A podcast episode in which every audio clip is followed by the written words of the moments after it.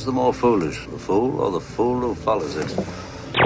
Why, you stuck up, half witted, scruffy looking nerf herder.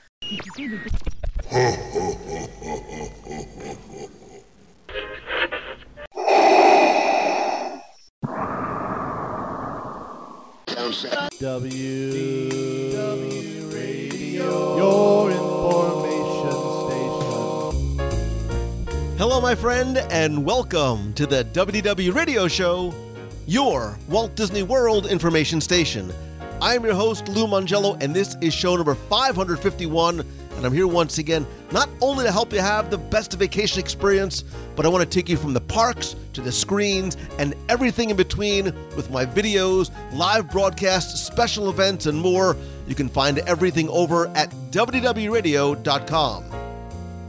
Star Wars Celebration was held this past week in Chicago, and I was invited out to cover the event that not just celebrates Star Wars fandom, but what's new and next in the parks and on the big and small screens. So this week, we're going to explore what we learned about Star Wars Episode 9 The Rise of Skywalker, the Mandalorian series coming to Disney Plus, as well as what we saw on the show floor and in the Galaxy's Edge panel and booth, including new details about the Play Disney Parks app, other interactive experiences, dining options, of course, and a galaxy of unique merchandise. And no matter your level of Star Wars fandom or your midichlorian count, there's going to be something here for you and to get very, very excited about. I'll then have the answer to our last Walt Disney World trivia question of the week, and I'll pose a new Star Wars themed challenge for your chance to win a Disney and maybe Star Wars prize package. Then stay tuned to the end of the show. I'll have more information about upcoming special events, Meet of the Month, my Momentum retreat and workshop, your voicemails, and more. So sit back, relax, and enjoy this week's episode of the WW Radio Show.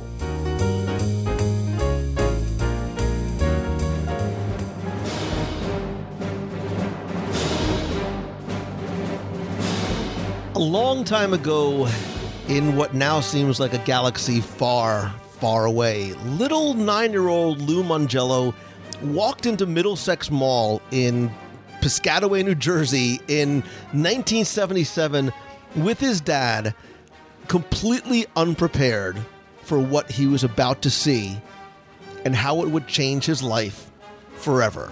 And that is not an overstatement, it is not an exaggeration, but the actual truth because it was an impactful event and film from the moment that Star Destroyer came on screen and my dad and I looked over at each other, literally eyes and mouths wide open in complete awe.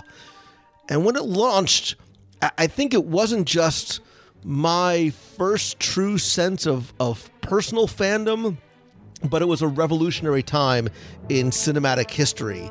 And over the next 40 years, my love of Star Wars grew through Empire and Jedi and was completely rekindled at the announcement of a new trilogy back in 1999. Like little Lou Mongello waited in line at Toys R Us into the wee hours of the morning for all of the toys, I mean collectibles, which didn't end up putting my kids through college that I had hoped, but instead were sold at a garage sale, but I digress. But while my personal and emotional attachment to the franchise may have admittedly waned slightly over the years, a, a, a, new spark was ignited when Disney, out of the blue, announces that they buy Lucasfilm, and it's continued to grow again over time with those flames obviously increasing with the announcement of Galaxy's Edge. And what happened this past weekend when I was invited out to cover Star Wars Celebration in Chicago? Well, that's what we're here to discuss. And joining me this week are fellow Star Wars nerds, gentlemen, I use that term affectionately, as you know, and fellow podcasters. I also use that term affectionately.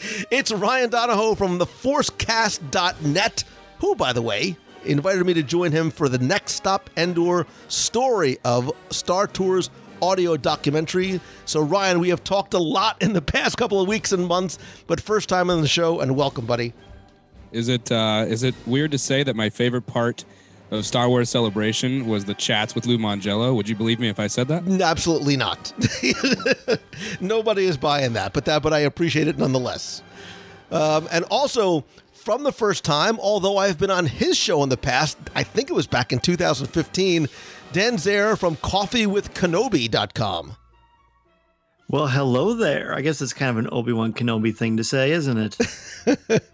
I like it. Thank you so Uh, much, Lou, for being on. This is I've been listening to you uh, for uh, the the lawyer in the lawyer days, so this is an honor for me. Oh my gosh, you've listed you. That's way back when, man, and I'm still completely surprised that that anybody continued to um, listen. And, and it's good to see you guys again. We spent some time together at Star Wars Celebration. You were both kind enough to invite me on a couple times to do some daily recaps. So make sure you go check out forcecast.net and Coffee with Kenobi because you guys did a lot of day by day, literally on the ground coverage of the event. And there's a lot to cover. I mean, there's a lot to talk about, especially in terms of what I sort of term the the, the big three of panels and announcements. But very quickly, just to give people a little bit of context, Ryan and then Dan, and I only do that not only just by alphabetical order. Tell me a little bit about your Star Wars story. Sort of where does does your love of Star Wars begin, and how does it end up being that you end up podcasting about it for such a long time? Well, uh, it's funny, and I'm not trying to make anybody feel old here. So, uh, I actually celebrated my birthday at Star Wars Celebration, and I am the ripe old age of 26. Aye. So, one of the um, one of the main panels that was highlighting Star Wars Celebration on Monday was the 20th anniversary of the Phantom Menace. So, if you can do the math, that puts me at six when the Phantom Menace is released. And like you, Lou, 1999, in line with my dad, Toys R Us, Midnight Madness. Yes, a six year old at Midnight Madness comes barging in there looking for all the Jar Jars I can find, uh, looking for uh, all the Ric Oliés and all the characters we we still n- are not sure why they were the first action figures. But I digress. Uh, you know, I, I the first movie I ever saw in theaters was the New Hope Special Edition uh, in 1997. So the very first movie I ever saw was Star Wars. I was four, so I, I didn't put too much together. But I, I I remember very very small feelings of that's different. There's something about that that's different than the cartoons I'm watching. And then fast forward to 1999 in the theater, the Phantom Menace, the Star Wars crawl comes up, the music is blaring. And guess what? As a six year old, that was, and that still today is in my top five movies.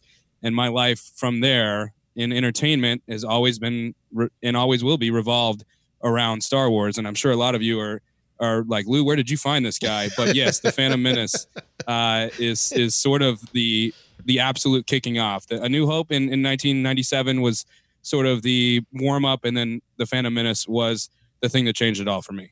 We're, we're cool. You didn't say episode two or three, so we're still on speaking terms. You're fine. Uh, we still got a while to go. So. Dan, what about you?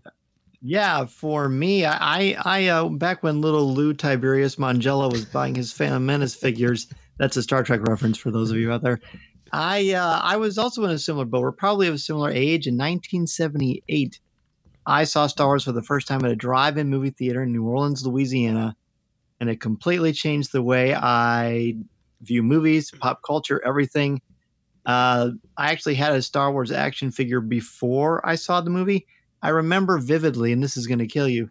I remember being um, at a J.C. Penney's in a toy aisle with the early bird box, and I remember saying, "Let's get this." And my dad said, "Well, there's no toys in there. You're just buying a box." And I thought, "But I'm going to get something in the mail." Hello, but he wasn't having it. So the, the early bird special and I were never to to meet. But I ended up finding C3PO later when the figures came out. Saw the movie, changed my life. I've been probably collecting in Star Wars ever since then. Just ask my wife and come look in our attic and I'll show you. And it's it's been amazing. I when we got married, uh, we couldn't figure out a song to play as we left the church, and we've been there for about an hour. And I finally said, "Hey, listen to this," and I played the throne room scene from A New Hope when they get their medals. And my wife looked at me and she said, "Is that Star Wars?" And I said, "Yeah." And she goes, "Yeah, it's fine."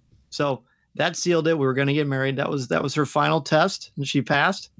And fast forward to coffee with Kenobi. We've been doing that for six years now. So I'm able to take what I use in the classroom during my day job and apply that thought process of critical thinking and, and analysis, but having some fun at the same time and transition that into the show. Nice. And, and as long as Ryan gave his, what what is your? Because I think we all have our Star Wars movie. So what is your Star Wars movie? Well, I mean, I know you and I talked about this at Celebration, but I mean, yes, A New Hope is is kind of on a another plane of existence. It's it really is the movie that started it all, and I have a great affinity for that. But if pressed, I would probably say The Empire Strikes Back. Nice.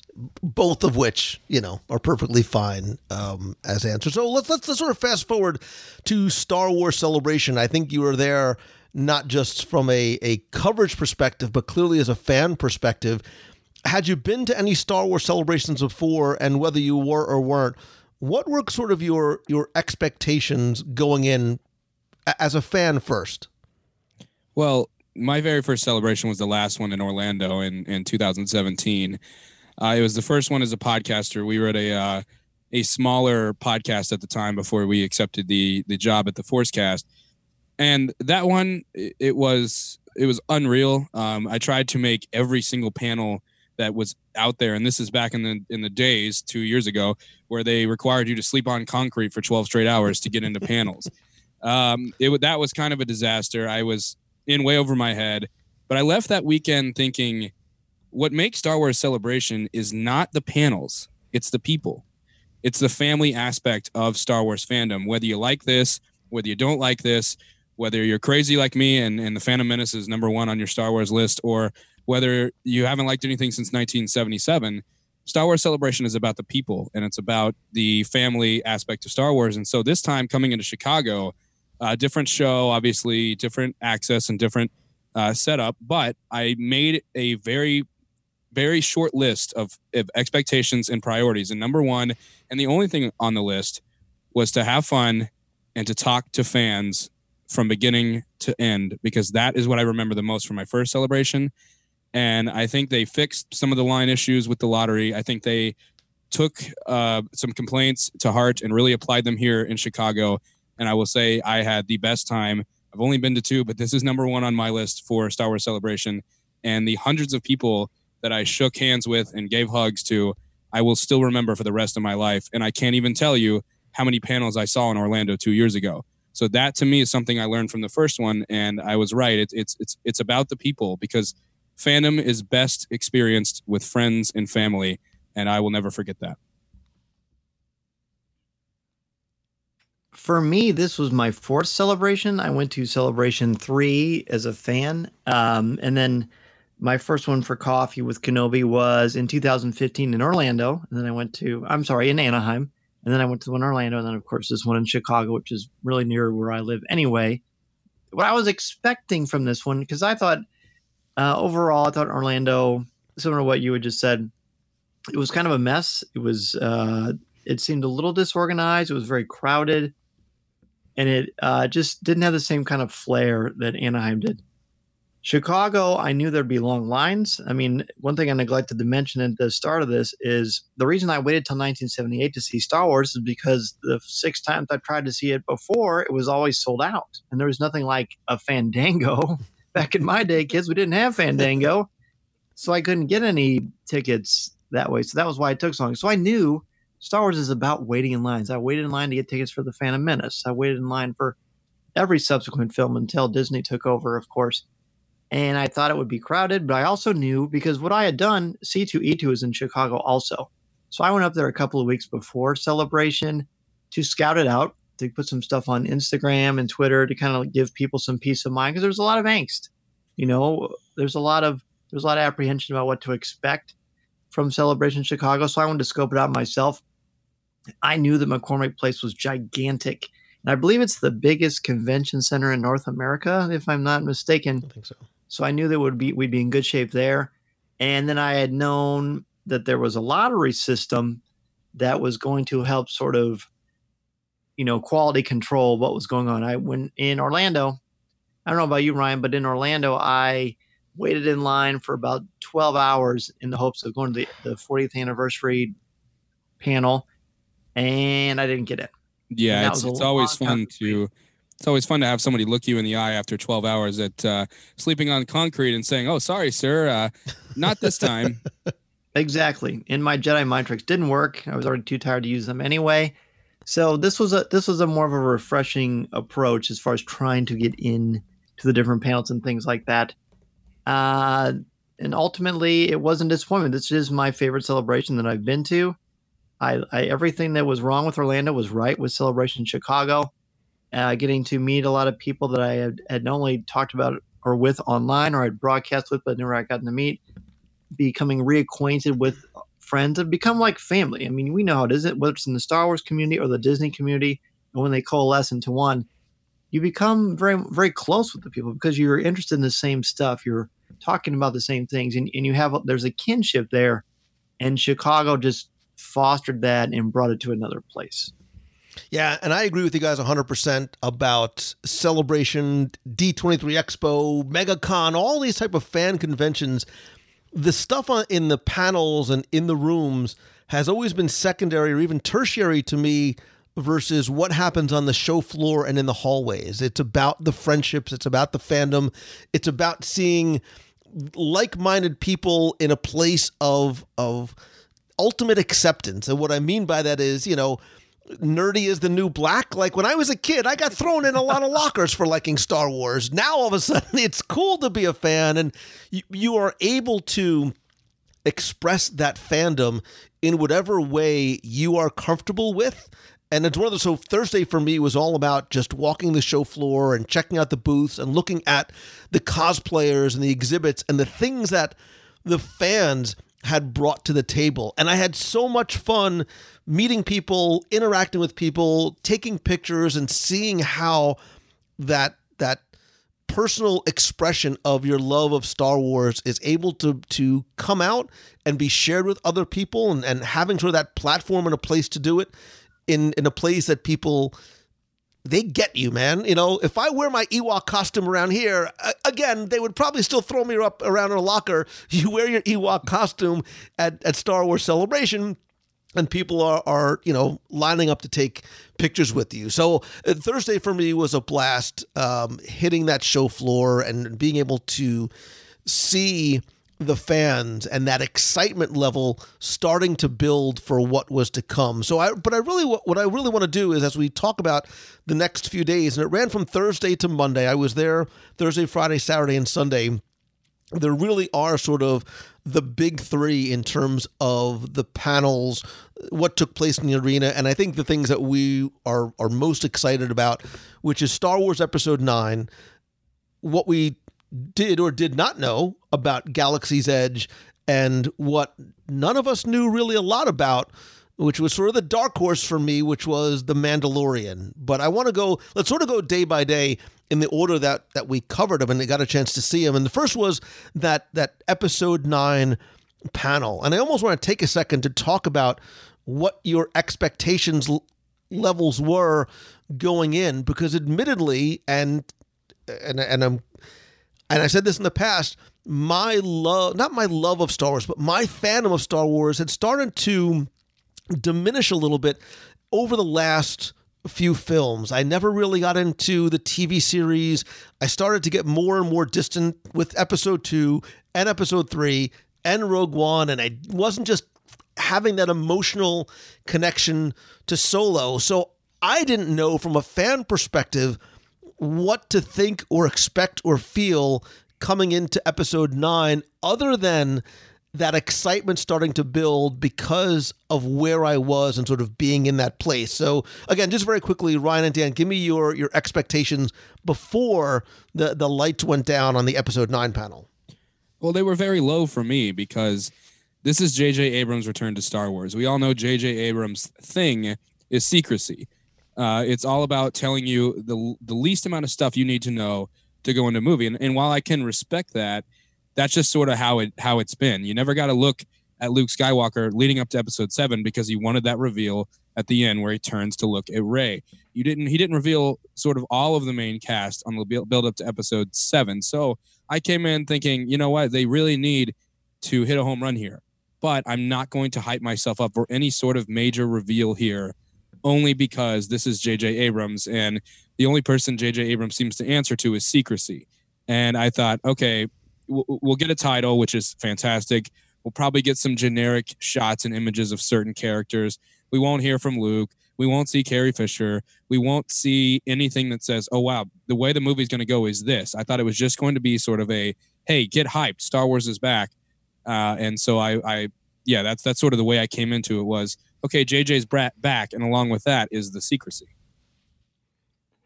For me, uh, one of the biggest things for me is I'm not a big speculation person. Uh, to kind of put that in perspective for you, I don't even like knowing where my wife goes shopping uh, in the month of December, even if it's to the grocery store. I don't want to know because I like to be surprised, and that's one of the reasons I like J.J. Abrams so much because that is something he prides himself on, and it clearly has worked throughout his entire career in film and television, in entertainment. So I know there was a lot of consternation leading up to today, or not today, but to Friday, because people wanted a title, they wanted a poster. Where is the trailer? I knew in my heart of hearts because I was there in Anaheim with the Chewie We're Home moment. I was in that room when they showed that trailer for the first time, and it was one of the most electric experiences of my fandom that I've ever had. So I was hoping for a punch like that. I know there wasn't going to be a Harrison Ford type of a situation, but I knew it was going to be powerful. I knew I was going to get a title, and I, and I, was excited about little things like what what kind of font are they going to use? What you know, what I knew Last Jedi was red. Are they going to go to blue? Are they going to go to purple? What are they going to do with this thing? You know, as an English teacher, colors matter, and the symbolism behind them is palpable.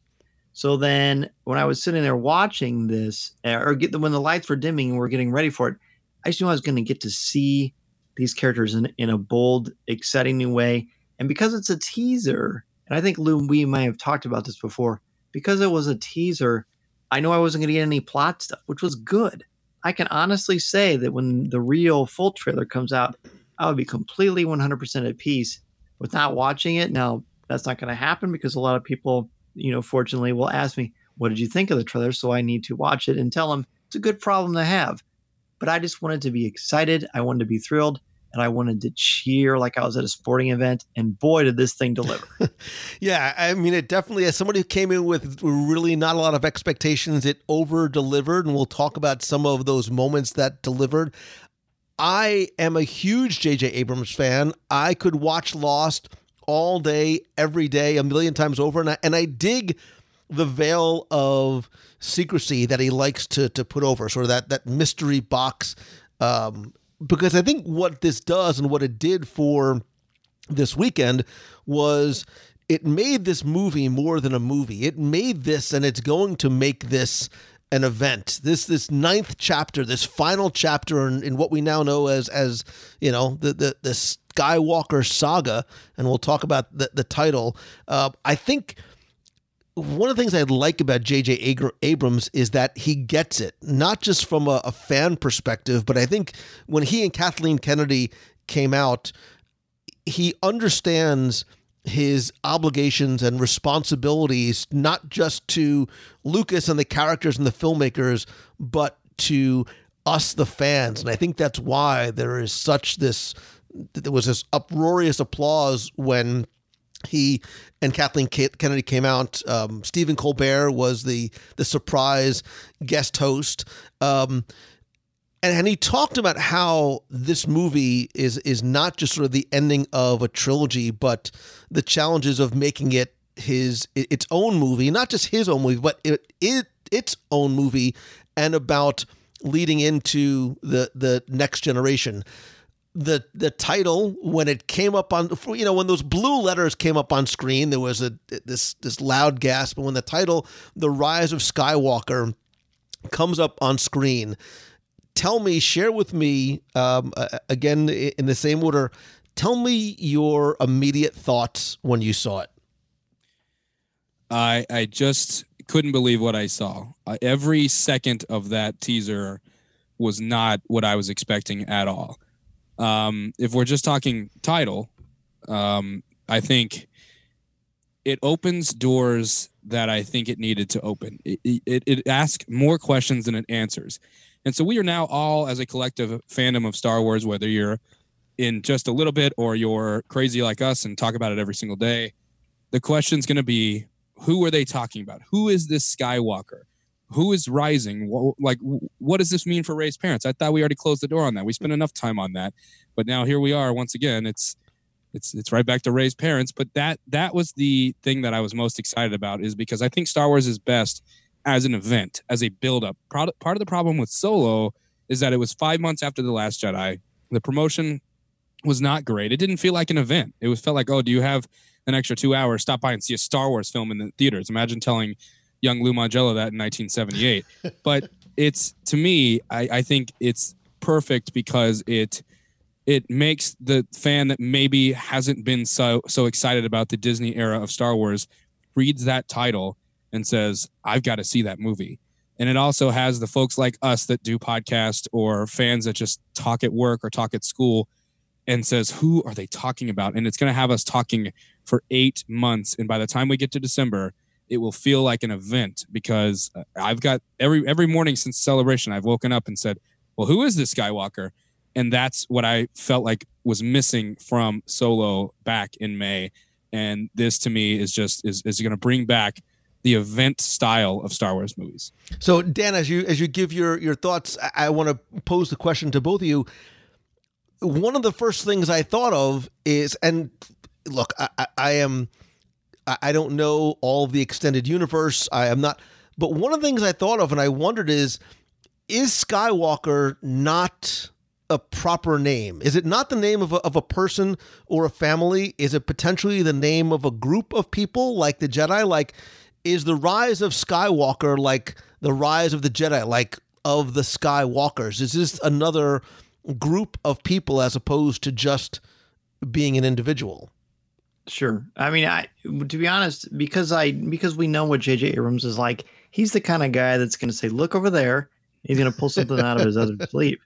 You know, there is no way that J.J. Abrams is going to telegraph everything. I mean, sure, the push button response, and I actually got to be a, a part of an interview where he was he was asked these questions, and he said, "Well, basically, I'm not going to tell you that." And and the interviewer asking him, the person asking him said, "Well."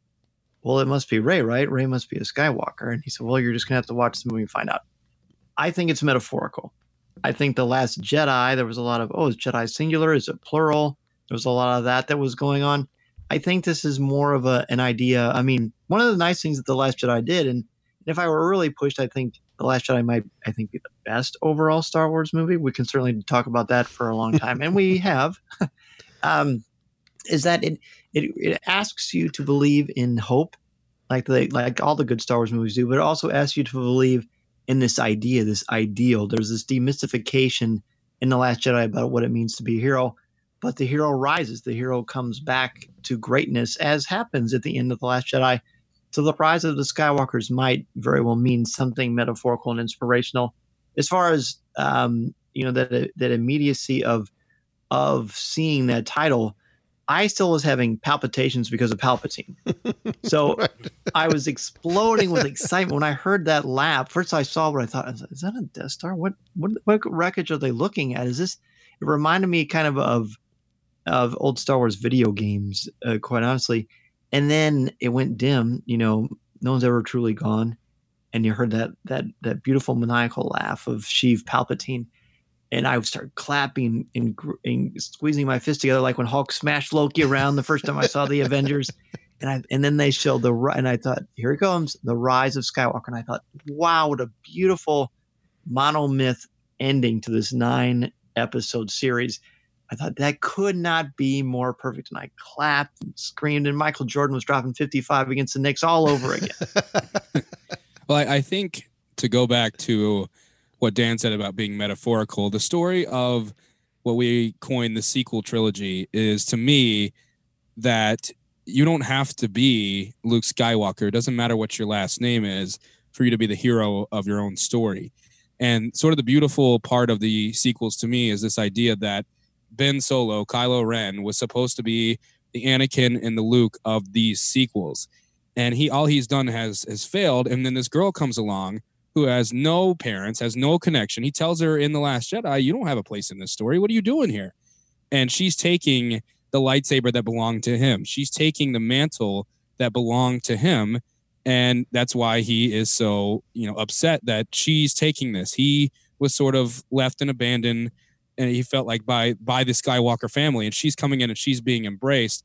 To me, if I had to make a guess as to what this could possibly mean, Rise of Skywalker, I think at the end of this movie we are going to learn that we are all Skywalkers. Mm-hmm. That it doesn't matter if you if your last name is Skywalker and you're related to Luke or Anakin, like we thought this trilogy would be. That Han and Leia's son would come and he would be the hero and he would defeat the evil, but they turned it on their head and and now it's it's we have no idea where they're going and I feel like Rey and possibly Kylo next to her will say at the end of this film once the ultimate evil once the wrinkly old man is finally put down you know and and finally gone and the emperor I think we are going to learn that Rey represents the idea that we're all Skywalkers and it, you don't have to just be Luke or you don't have to come from a powerful family you can come from nowhere, even in the middle of a story that has the most powerful family, and still be the hero. And to me, I think this movie is going to end with a message that yes, Anakin, yes, Luke were the Skywalkers, they were the main family, but we're all Skywalkers in this story. And if you're living in a desert, then you can look out in the suns and you are also Luke Skywalker. To me, that's sort of how I'm at right now. No, that's an astute observation, Ryan. I really like that. I actually talked about that. The HuffPost interviewed me after the last show. I came out and asked me about that, and I said, "Look, I'm a teacher. I understand in this world we don't have nuclear families like we used to back in the 50s and the 60s and what have you. So the fact that Rey learns, and again, I can talk about the cave metaphor for for days, and pretty much have, and that's why my wife probably was like, "No, I think I'm going to go to bed. I want to talk about this anymore." um, but there there is power in knowing that you don't have to. You can be, as you said so beautifully, Ryan. You don't have to be defined by your parents. You can create your own destiny. You can create your own legacy. That, by the way, is why I think she's not a Skywalker. But I digress. Yeah, it, it, because you see in my background, I'm a Spider. But I, I thought about a scene from Into the Spider Verse. You know that sort of anybody could be Spider Man. You know the mask eventually fits, and that's why I sort of thought like you know, kids are anybody could be a Jedi, anybody can can be a Skywalker, um, as opposed to right. it being um, an individual person. But you talked about the return of some characters. We heard that Emperor's laugh. Ian McDiarmid came out and he's, you know, I'm not going to do a bad. I mean, we'll do a better, you know, roll it again. And he, the, place just lost their collective marbles. But we see that there are returns of characters like Rey and Finn and Poe and Chewbacca. We saw them by the Falcon on some mysterious, you know, forest planet. We did see that although obviously she had passed, they were able to reuse uh, uh, footage of Carrie Fisher um, from The Force Awakens. A lot of people got very excited, a little bit confused when he started talking, but Billy Dee Williams is back, and and you know Lando um, very enthusiastically is returning. But we also found out that some characters are not. Captain Phasma supposedly is gone, according to uh, John Boyega.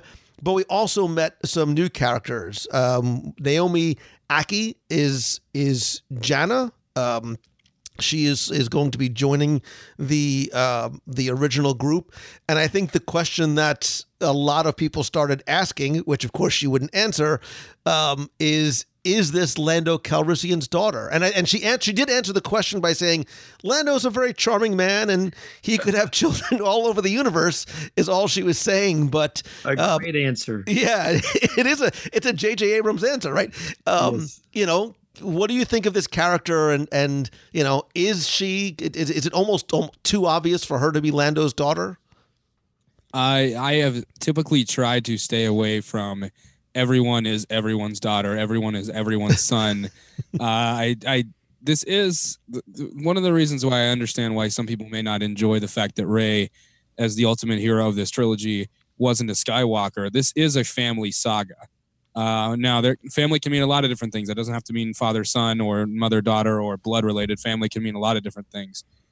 But I do think there's a chance, just so we can have that family connection, in saying, you know, there's there's a theory out there that in in Solo, a Star Wars story, when Han takes the Falcon from Lando at, at the ending of the movie, and Lando tells Han, "I'll get that ship back," and Han says, "Over my dead body." Fast forward to Episode Nine, and he's back in the Falcon cockpit. So maybe that's why he's back. He finally is cashing in on that bet from Solo, or his daughter brings him back into the fight as she crosses paths with the new heroes. I think the picture that they showed of her in the field looking kind of you know, like she's ready for a fight, says to me that she's going to help our heroes. And I do I think she's Lando's daughter. If I if you if you made me give an answer, I'd say no. but I think there's a chance just because that family aspect of the saga in episode seven, eight, and nine only exists with Ben Solo and now Leia because everyone else ha- has is gone. So that to me would be an easy way to bring Lando back. But like I said, that that does seem all too convenient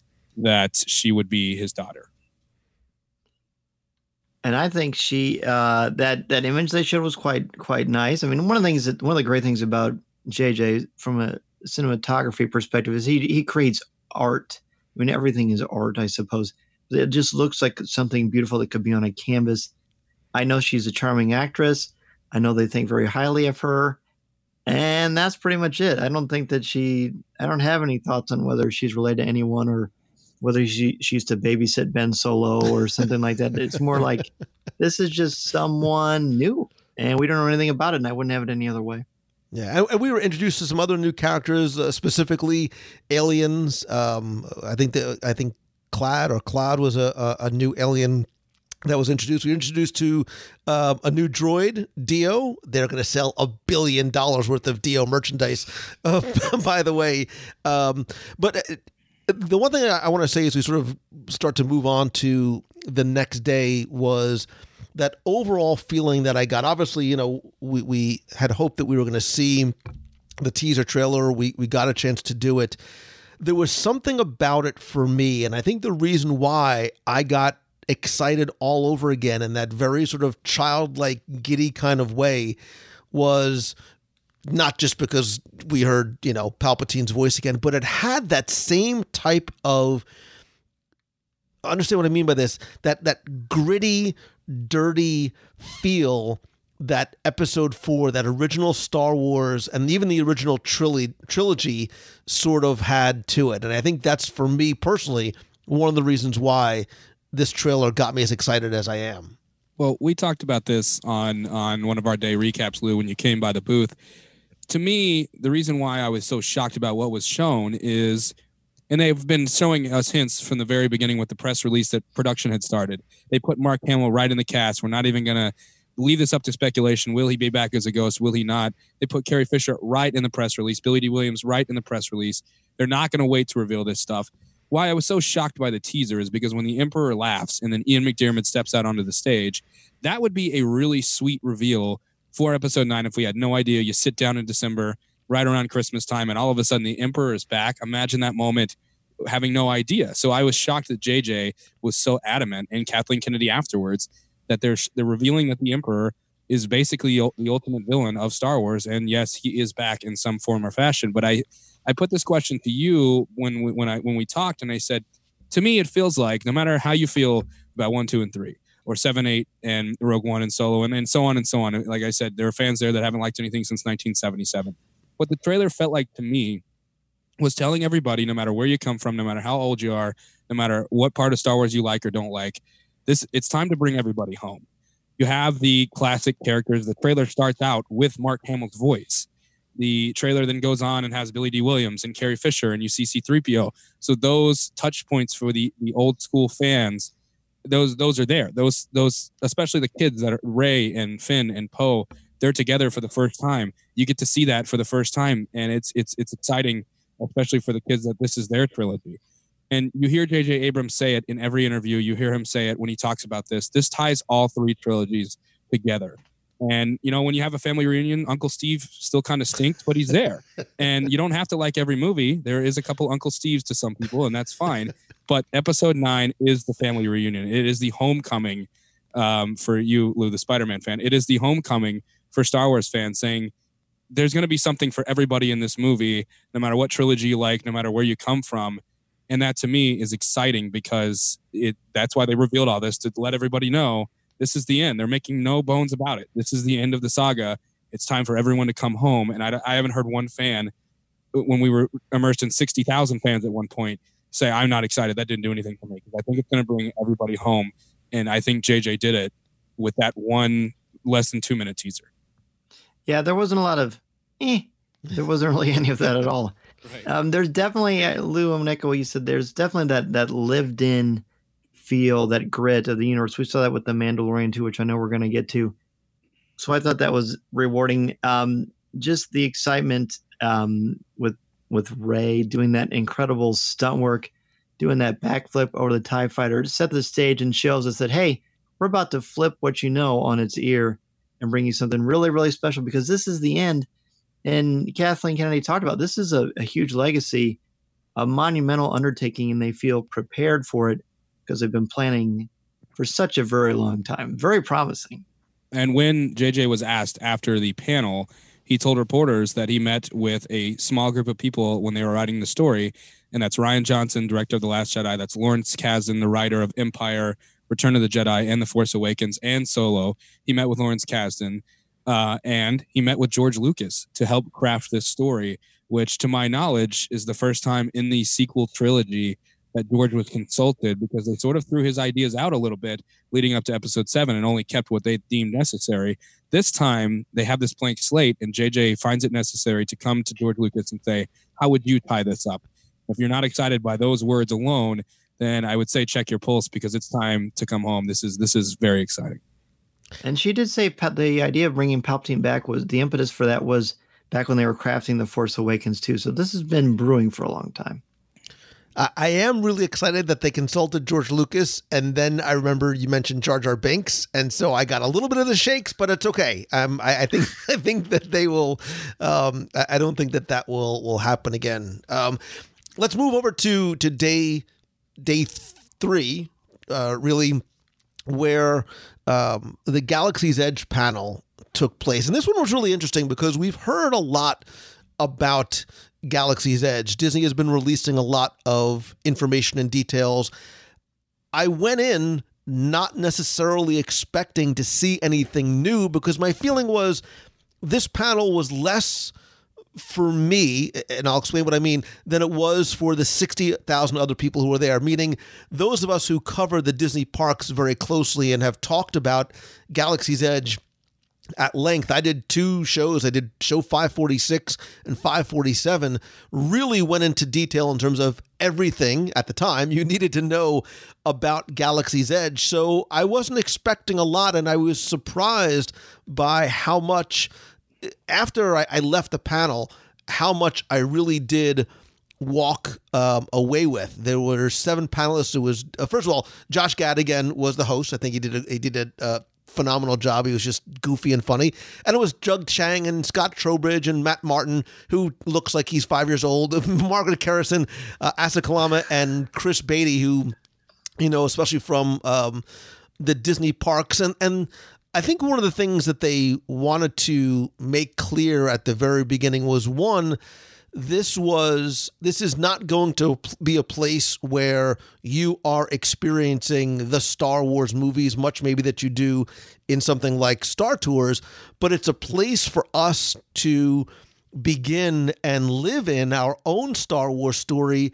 And more importantly that that this place Black Spire Outpost has not just a history that's associated with the Disney parks, but it does have its place in Star Wars lore and Star Wars canon. So they worked with not just the filmmakers, but you know the publishing teams to ensure that what happens and what we see inside of Galaxy's Edge is very much going to be in alignment. Um, and one of the things that I personally have been talking about and thinking about is the level of this experience, and, and we hear the words uh, immersive all the time. It very much is going to be that way on a, a level that we have not seen at all. And before we get into the attractions, before we get into some of the things that we learned, I think the environment is very much going to be the star of this land because it's going to be a place that a first timer who has never sort of really been deeply immersed in the Star Wars universe can understand what's going on. But it also is going to be a 360 degree, full five sensory experience. I think they were very deliberate in saying that not just what you see and what you hear, but what you touch and smell and taste are going to be incorporated into this land. And the authenticity level is going to be one that is going to very much satisfy the hardcore Star Wars nerds. Even when we start to talk about the merchandise, it's things that are not made at a you know it looks like it's not things that are made at a, at a factory overseas somewhere. They're made by the people that live and inhabit the the the planet of Batuu and, and in that Black Spire outpost. So talk to me a little bit about your sense of the environment of Galaxy's Edge and maybe what you took away from the panel. And I think we'll we'll tie into the Galaxy's Edge booth that Disney Parks has on the show floor, which really helped to bring a lot of what we're going to see in literally just a few weeks in Disneyland to a much more real place for those of us who who got to step in it. Well, look, if you listen to WDW radio, if you know who Bob Chapek is, then chances are you've known everything that has been released about promotion for Galaxy's Edge. Uh, and that includes myself, and I imagine Dan, uh, especially as a guy who lives in Orlando and goes and looks at the gate every day, and my wife says it's time to go. but, you know, I, to me, it's one thing, and, and this was something that you had said to me, Lou, that it's one thing to look at concept art, it's one thing to hear somebody talk about it it's another thing to sit in the ride vehicle. It's another thing to watch videos on screen and say, this is how we came up with this. This is how we came up with this. And as we came into the panel, my expectations were kind of, you know what, this is 60,000 people. This is a chance for Disney parks to get in front of, you know, 60,000 people at Star Celebration and say, hey, you may not know some of this stuff. This is why you should come check out Galaxy's Edge. So those of us who are hardcore Disney parks fans, you know, this is going to be sort of old news, but there was something even about the stuff that we know already the drone footage, the music, the food, the story. You know, we had um, the author of Black Spire, it's one of the tie-in novels, come by the booth, and I asked her. I said, "How do these things happen?" She said they would show me concept art. I say, "Okay, what's the name of that store?" We don't have one yet. I'm putting it in there. I'm going to name it. And so it's it's every piece of Star Wars is going to be in this, from the books to the movies to the comic books, and this idea that you can actually get in your car, get out, walk through gates, and you're in Star Wars. You're on a Star Wars planet. Every every cast member you look at is in character. There's no 15 minute line to meet Chewbacca and you buy a Star Wars T-shirt and you kind of laugh and popcorn and you're on your way out. To hear them talk about the way that they looked at the details and asked every question imaginable is what blew me away. Because even though I'd seen the concept art, even though I've heard all the panels leading up to this, even though I've read everything there is to read, I listened to those two episodes you did, Lou.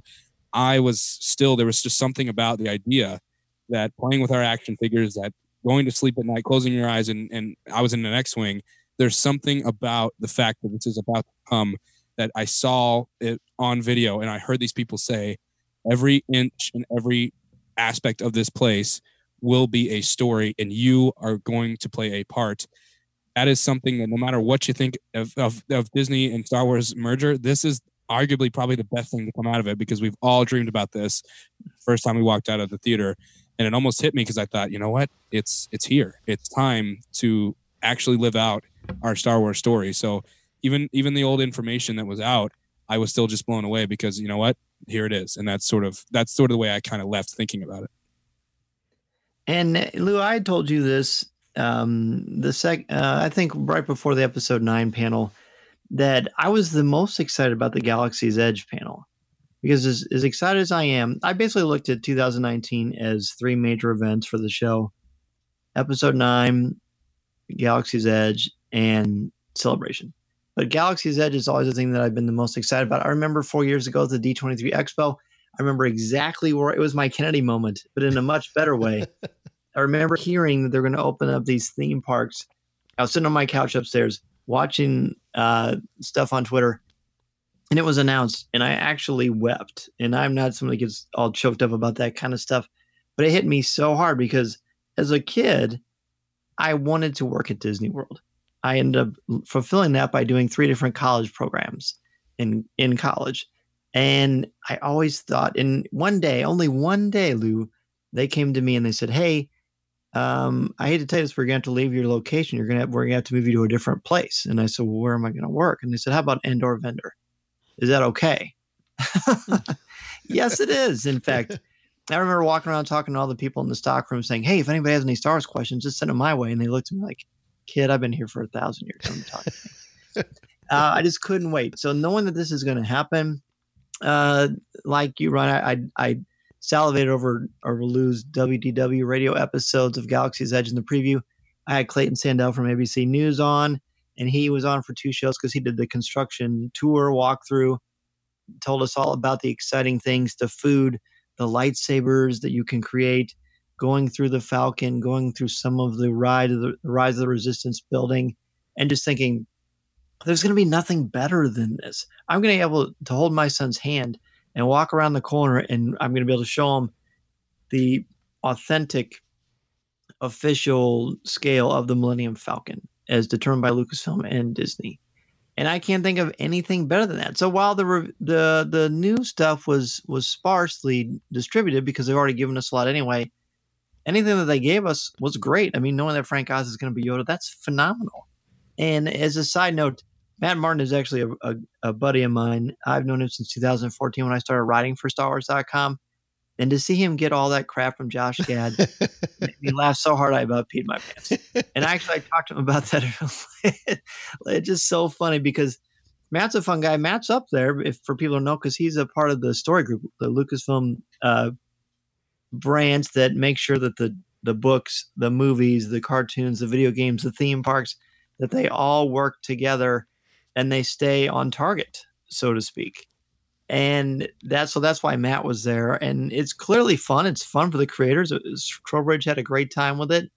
Uh, whenever you hear celebrities talking about that they have been in Galaxy's Edge, um, it's something real, something palpable. And in the five senses you talked about, it's going to bring us to a place we never dreamed possible, and now it's actually a reality. Yeah, it's um, you know, and it's funny because as I first sort of left the panel, and and I saw this a lot too, I, I was I was live tweeting a, a, lot of what was going on, and and they were streaming a lot too. Um, for a lot of people, they said, "Oh, well, the only takeaway is that there's going to be Coke in Galaxy's Edge." And I'm like, yeah. And then as I started to digest and decompress a little bit more, I, I started to pull out a lot of things that maybe people glossed over, but that I think are important. But I think actually both of you guys made a point. Uh, we were talking and joking about the the Coke products, and more importantly, the Coke packaging being in what looks like thermal detonators, um, written in Aurebesh, and all of a sudden we were saying like wow th- these coke products are now going to be you know they're collectibles or things that you want to get but you both made the point that and i didn't think about this until you said it we talk about how when you enter galaxy's edge you are creating a unique story and we'll get to how the things that you do and the things that you don't do the the actions that you take are going to dictate what your experience is going to be maybe what side you're going to support but when we walk into Pandora, we're meant to feel that same way. You're transported X amount of millions of light years to another planet. But when you go into Satu'li Canteen, yes, there's a story of what this building used to be, but it just it's natural just to get your cup and go fill it up at the Coke machine with Coke products. That's going to be different here. Like they realize that no, you really are on Batuu and there's no Coke machines on Batuu. And it's as simple, and for a lot of people, it was almost a laughable throwaway. But I'm like, you're right. It's important in the fact that they realize that if we are going to suspend this disbelief, it has to be in every single aspect, including how and where you get your beverages. Yeah, that's that was the point that I said. I think I said to you, I said, who thinks of that? Because we sort of give them this little bit of leeway when you go into Pandora and you say, yeah, I'll take the steak bowl, right? It's you still say steak and you say, yeah, give me a Coke, right? You sort of give them a certain amount of leeway where you say, well, there's certain things you just you have to leave Earth like. You have to say, well, there's only so much that you can do, and the theming is so great at Pandora. You say, you know what? It doesn't even take me out of it when I just get a sprite But for them to come out and say, no, we thought of literally everything. I said, who thinks of soda? That was the last thing on my mind was how are they going to serve soda? You know, they've released names of, of some of the food like Kaadu ribs and, and blue milk and green milk and some of the alcoholic beverages and some of the way that they're going to appear to be cooking it with a pod racer engine. They're leaving all of the food in universe, but I was, I was willing to give them the soda. I was willing to say, you know what? on that one, I get you. We're still technically on Earth, so I'll kind of look the other way when I when I push the Coke button. But for them to think of literally everything and then make Coca Cola in universe, to me, if if you're not If that's not exciting to you, that's surprising to me because that's Disney saying, you may think we have innovated all the way possible. We're innovating all the way to the way that we serve soda. And to me, it means the Imagineers and the folks at Lucasfilm just as passionate as we are, if not more, about this because they're thinking of things that we. I mean, I, I, I promise you, I've not once thought about how the soda will be served at Galaxy's Edge. To me, was actually way more exciting than some other people may have thought because I'm like, they have literally thought of everything. I'd like to see the way the napkins look now because I know I'm thinking, how does the bathroom to come? Like, what what are we what are we doing here? Like, I want to know how the sinks are to work. I'm starting to think, what else have I not thought about? And I'm running around thinking, all right, you know, how, is this to go? So to me, the soda was actually one of the most exciting parts because I said, there's more to come because we thought that was it. But even this soda is in in universe. I tell you, uh, not since Harry Caray's optometrist have I been this excited about Coke bottles. I think it's going to be great. I mean, it's just fun. I mean, look, let's be honest. Let's be practical. You have to pay for Galaxy's Edge. This thing isn't cheap. Um, and Disney gets their Coke products for next to nothing. And it's all about the collectibles. I mean, we talked about this after the panel, but these are Star Wars is one of the biggest things about Star Wars and how we ingest our Star Wars is through collectibles. I mean, Rancho Obi Wan, the world's largest collection of Star Wars memorabilia. I guarantee you, Steve Sansweet is going to have all these things everywhere. The water bottles written in Aurebesh. My goodness, they gave us all red Coca Cola t shirts that said Coca Cola in Aurebesh, which is an amazing collectible. It's fun. Now, when I'm thirsty and I'm in the California or Florida sun, I don't want to go on a tr- need a treasure map to get a Coke. But you know what? They're going to make it palpable. They're going to make it real. They're going to include verisimilitude, that semblance of truth that makes you feel like you're somewhere that you actually aren't. And that's fun. I mean, that little bit of familiarity eh, is going to be something that's kind of welcoming for people, even if something as little as a Coke bottle. I think that's kind of fascinating culturally.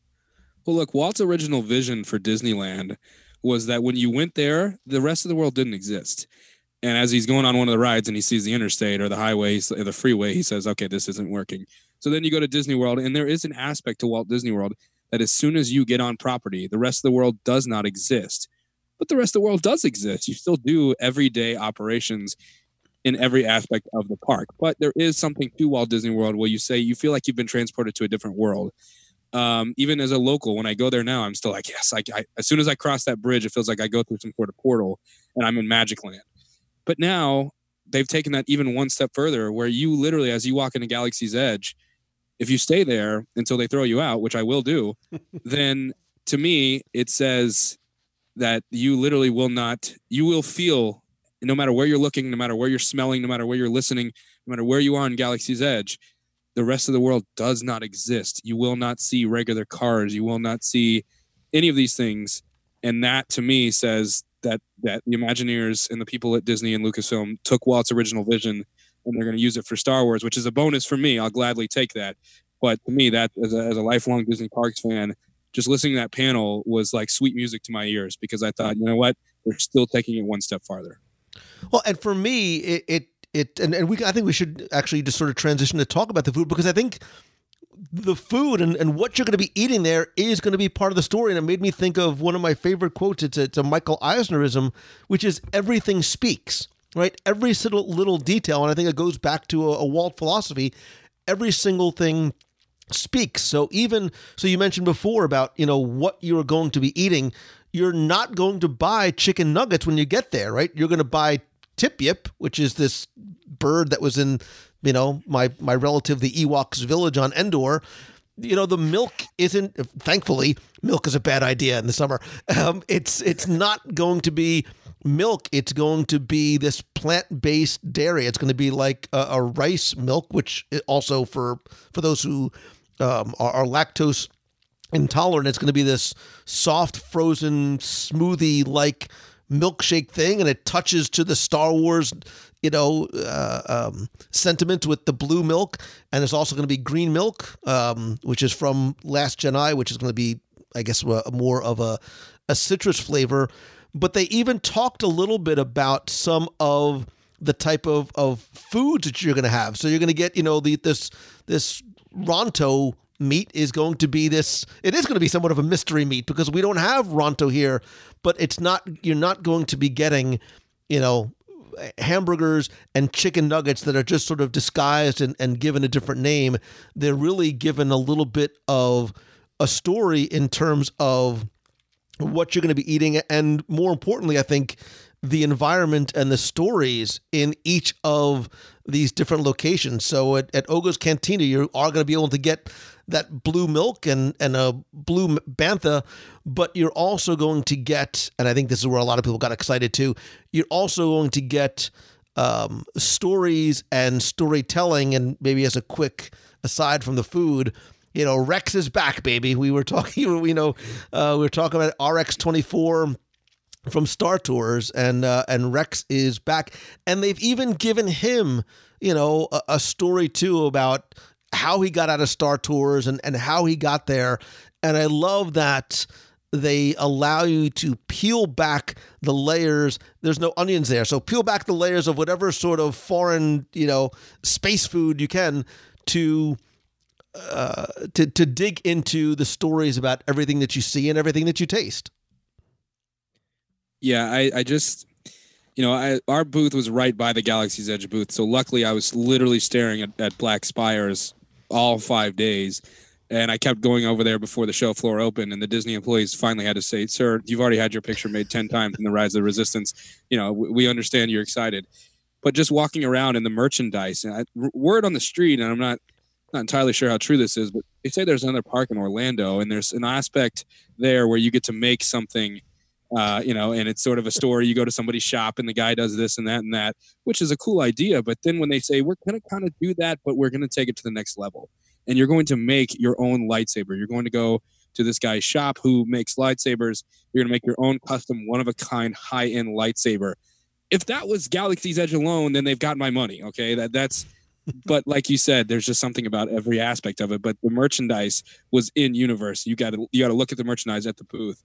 I spent so much time there throughout the weekend because there was something about every part of it where you knew it was in universe, and you know the the making your own lightsaber and all of that kind of stuff. There's a story to even the merchandise, to these stuffed animals that are there. There's a reason why they're there, and everything speaks, like you said, Lou. There is a story to literally every part. And once they said the lightsaber thing, I was ecstatic. Couldn't believe they even put a story to that. It wasn't just gift shop. And so I think they have thought of everything in that. I, I can I could go probably two more hours on just what I'm excited about seeing in the booth. The uh, do you want to talk, Lou, about the um, Galaxy's Edge presence actually at Celebration? Yeah, I mean, let's sort of tie it all into to the the the presentation as well as what we saw um, on there. I just very quickly before we, because I do want to sort of certainly talk about the merchandise that we saw, and I loved how it varied each days, as well as what it was like to sit in that that rise of the, of the resistance vehicle. But I, we, you know, we did get a little more about some of the food. We understand what some of the things that we see in the concept art mead. So, so for example, we were talking about the the Ronto before. You know, Ronto Ronto's roasters. Ronto is actually meant to be an abbreviation of the word Brontosaurus, and how that food is going to be cooked um, um, underneath an old uh, pod racing engine. And uh, I, there was something. Uh, we don't I don't think we see that level of immersion and storytelling anywhere else. And we didn't see any of the food at the Galaxy's Edge booth, but one of the things that we did see specifically, first of all, we saw a little bit of what I we kind of felt that those the walls and the environment would look like. But there was the resistance there, uh, the the rise of resistance vehicle there, and obviously, I certainly want to talk about the merchandise as well. I mean, the uh, sure the the interesting thing about the way that was set up too is that you know you, you go by Dok-Ondar, which is the Ithorian, uh, which is a hammerhead for those of you who are, are, as much of a Star Wars clown as I am. Um, his his head. Uh, there's different things you could do. Really, the selling point for me to get there, I wanted to get a peek at the merchandise, of course, but I also wanted to see um, what you could do with your memories at the end of that. But but as far as the merchandise goes itself, it was a number of the BB units and R2 units of different colors that were there for you because you can eventually build these these things and you can create them with their own little personalities. And if the droid is a member of the resistance, it's going to feel comfortable when it's on the resistance base. When it, but when there's something first order nearby, or if you're in first order territory, the droid is going to be nervous. It's going to be uh, scared.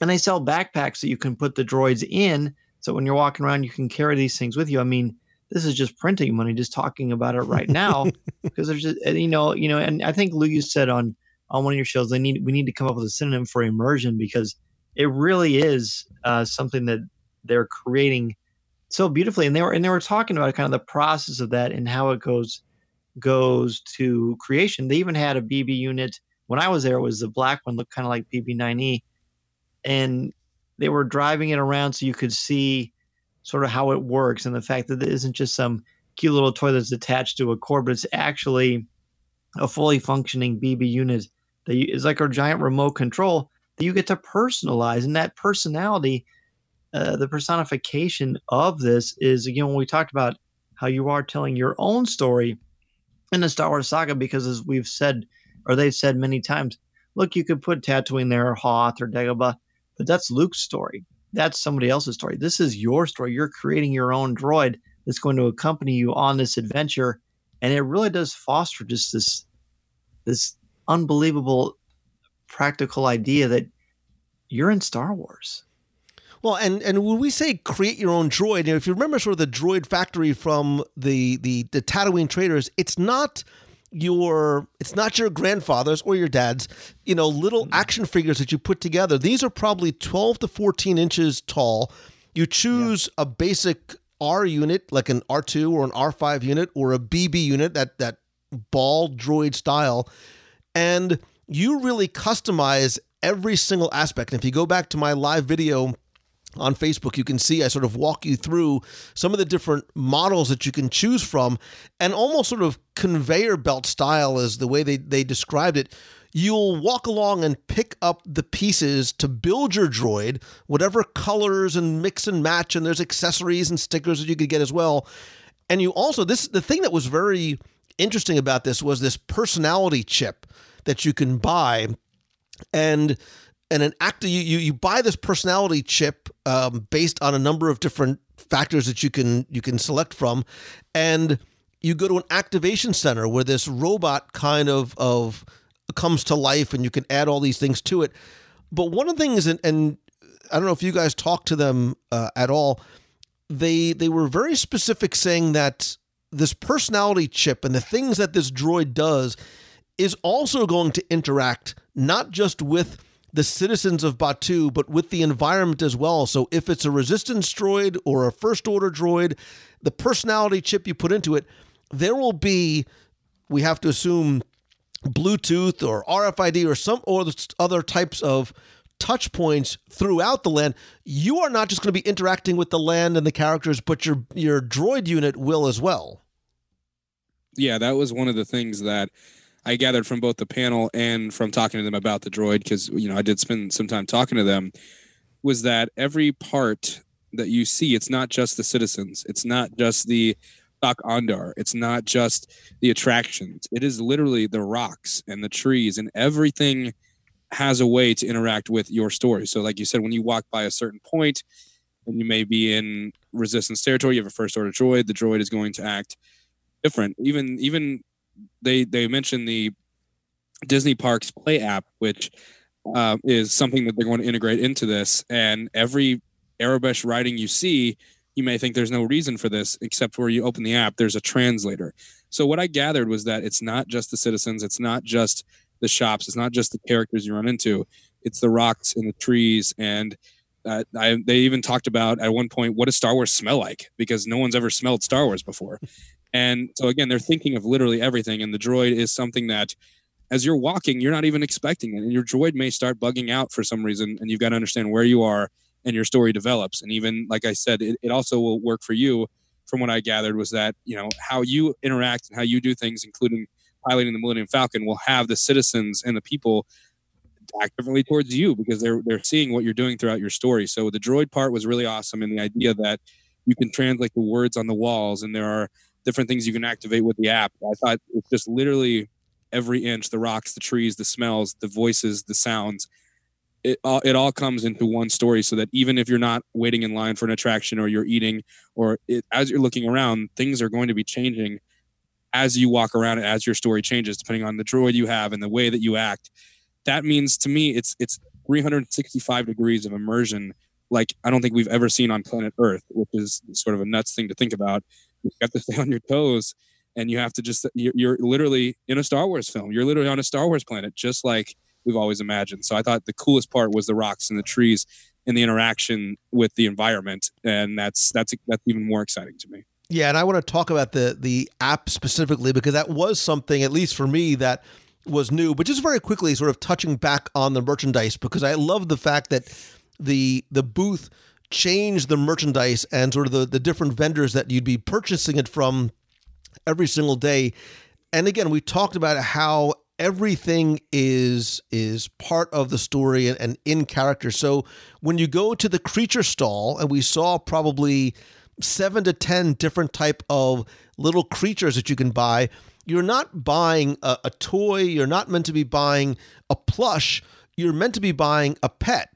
So they had a little baby tauntaun that makes noises and it coos and squawks, and they had, you know, those ugly, you know, rathars and wart frogs and uh, puffer pigs and uh, larger sort of versions that um, that that that move and make noise and are, I think, to a certain degree, will have more than just.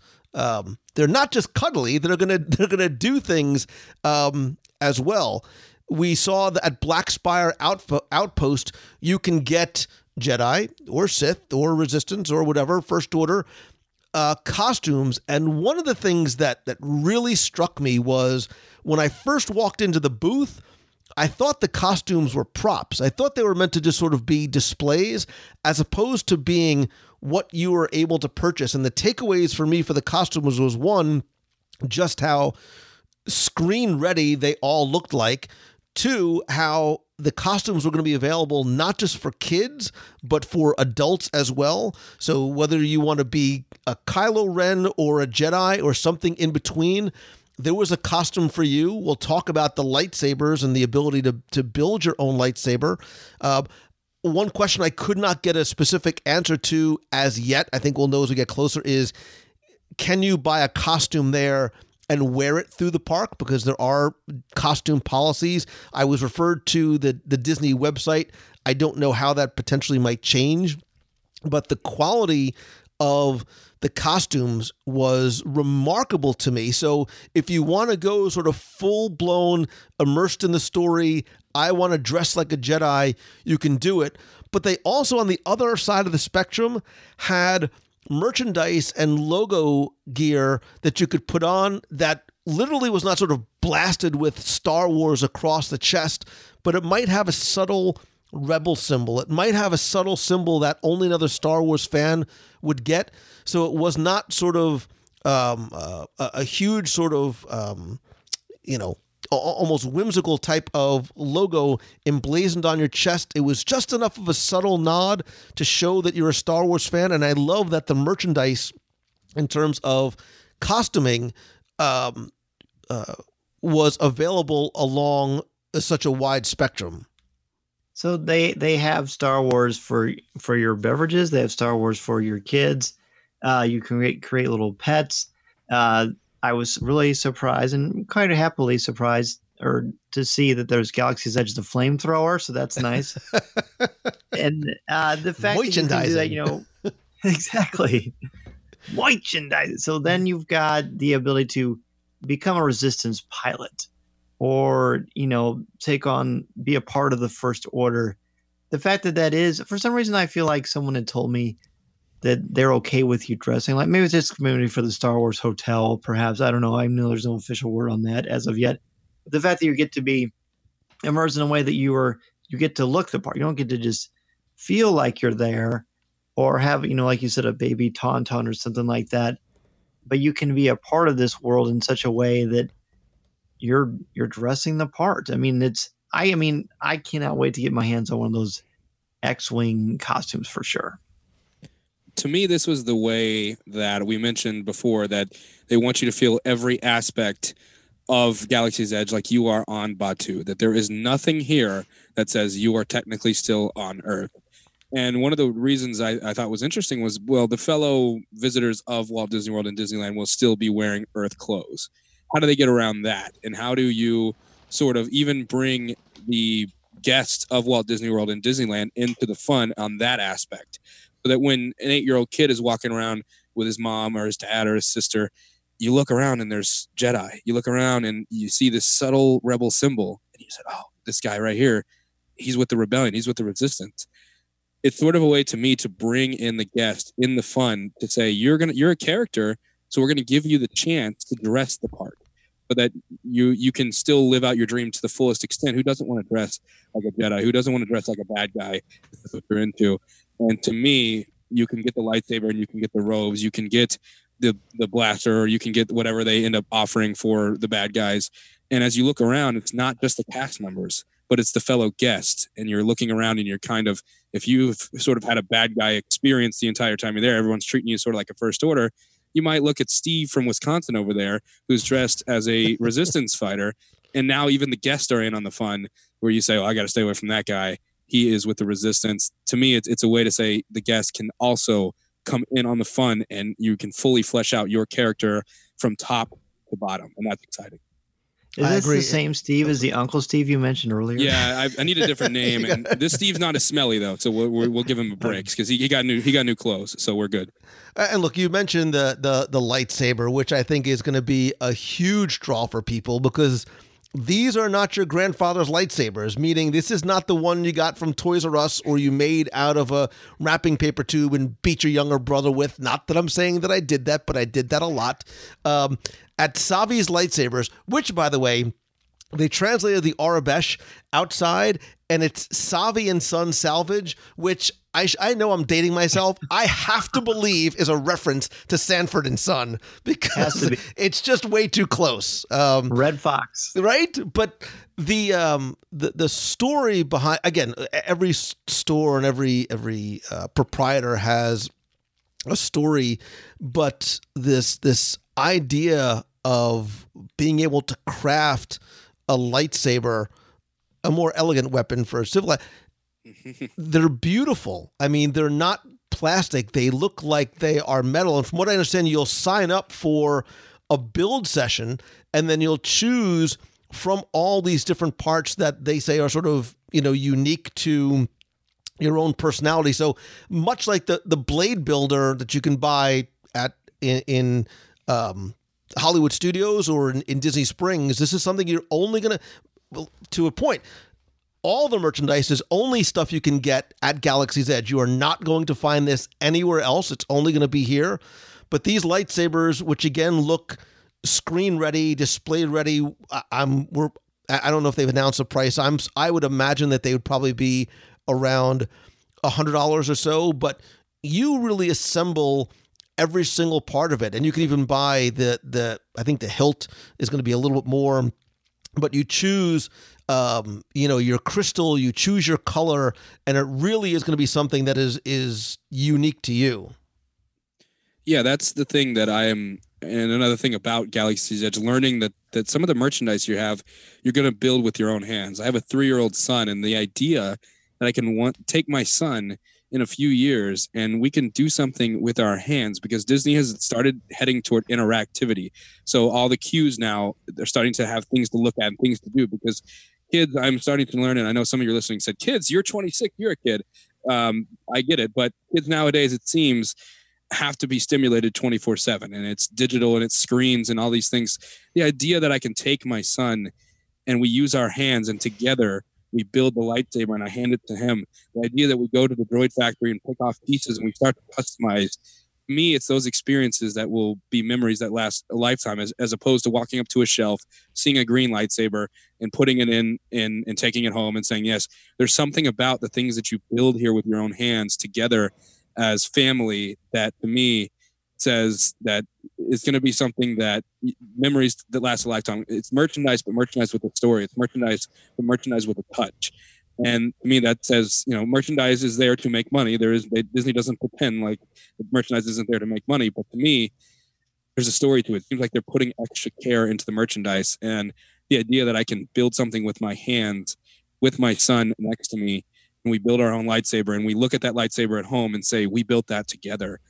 It's families. It's it's it's it's just memories that will last a lifetime, even all the way down to the merchandise with the story as a recovering Star Wars completist, this is the part that both excites and frightens me because I know that I'm going to want to get, got to catch them all, right? Or is that a different franchise? There's uh, those that you can get different kyber crystals that co- you know coincide with the colors in the Star Wars universe that have canonical lightsabers that have been used on screen: purple, blue, green, and red. And you can, I think there's what four hilts to choose from. Is that right, Lou? I think so. I think so. Um, and Clayton Sandell, who I mentioned earlier, he is he's held one of these things, and he said they're heavy. They're they're legitimately heavy. There's there's you know there's some there's some weight there, and th- like you said, this isn't your grandfather or grandmother's lightsaber. This is a whole new world. Boy, a lot of a lot of mixed, a lot of crossover. That's right. And so it's it is it is exciting in in the interactivity again takes it to another level. This is nice too because not only can you bring your droids home, so you can bring a part of Galaxy's Edge home that is still interactive and fun, but with the lightsabers, you can play with your kids. You know, you mentioned you have a three year old, I have a five year old, and as soon as the Galaxy's Edge news came out a couple of weeks ago or about a month ago, that's all he's been talking about. The fact that, you know, which one are you going to build, Daddy? I said, I don't know. I wonder how I'll feel when I get there that day. And you have to schedule these, you know, very very reminiscent of what, of what goes on in the wizarding world. But again, this one goes to 11. Yeah. Yeah. And look, there was a ton of merchandise that we saw. Um, look, the $4 billion that they spent, they're going to make back on opening day because bring your checkbooks, just, bring, just from the merchandise alone. Um, and again, without going into every single one, if you go back and watch uh, any of the videos that I did, I tried to cover as much as I could because there's everything from you know card games you've seen on screen to did you notice the um, some of the little sets of the the droid sets and the droids change color based on the temperature and and the difference I mean it's crazy how much stuff I wanted to walk away with. Um, there's holocron cubes and even the little Toydarian toy maker and these sort of toys that look like they were made from local artisans. Um, it, it, I was remarkably impressed and excited, and think I need to get a second job to be able to uh, buy all the things. I mean, look, even the little Rex, right? The little, so there's some of the droids like there you can buy. DJ Rex, who is going to move and he's going to articulate and he's going to play sounds and music, and he's also a Bluetooth speaker. Like, how many? Yeah, it's I'm I'm both excited and frightened for what what uh, Black Spire Outpost um, is going to cost me, and, and I want to actually save. I, I want to move on, but I want to save the Disney Parks Play expansion for last because that was the thing that that really has me excited. I want to very quickly touch on the attractions we were able to sit in that Rise of the Resistance vehicle, which has a whole different feel when you sit in it as opposed to just seeing it on video. But one of the things that that really intrigued me was uh, Millennium Falcon Smuggler's Run. Right, we've known about Jim Cummings doing the voice and and how this is going to be a story that begins not when you sit in the attraction vehicle, but when you when it when you actually see it and it and it begins outside.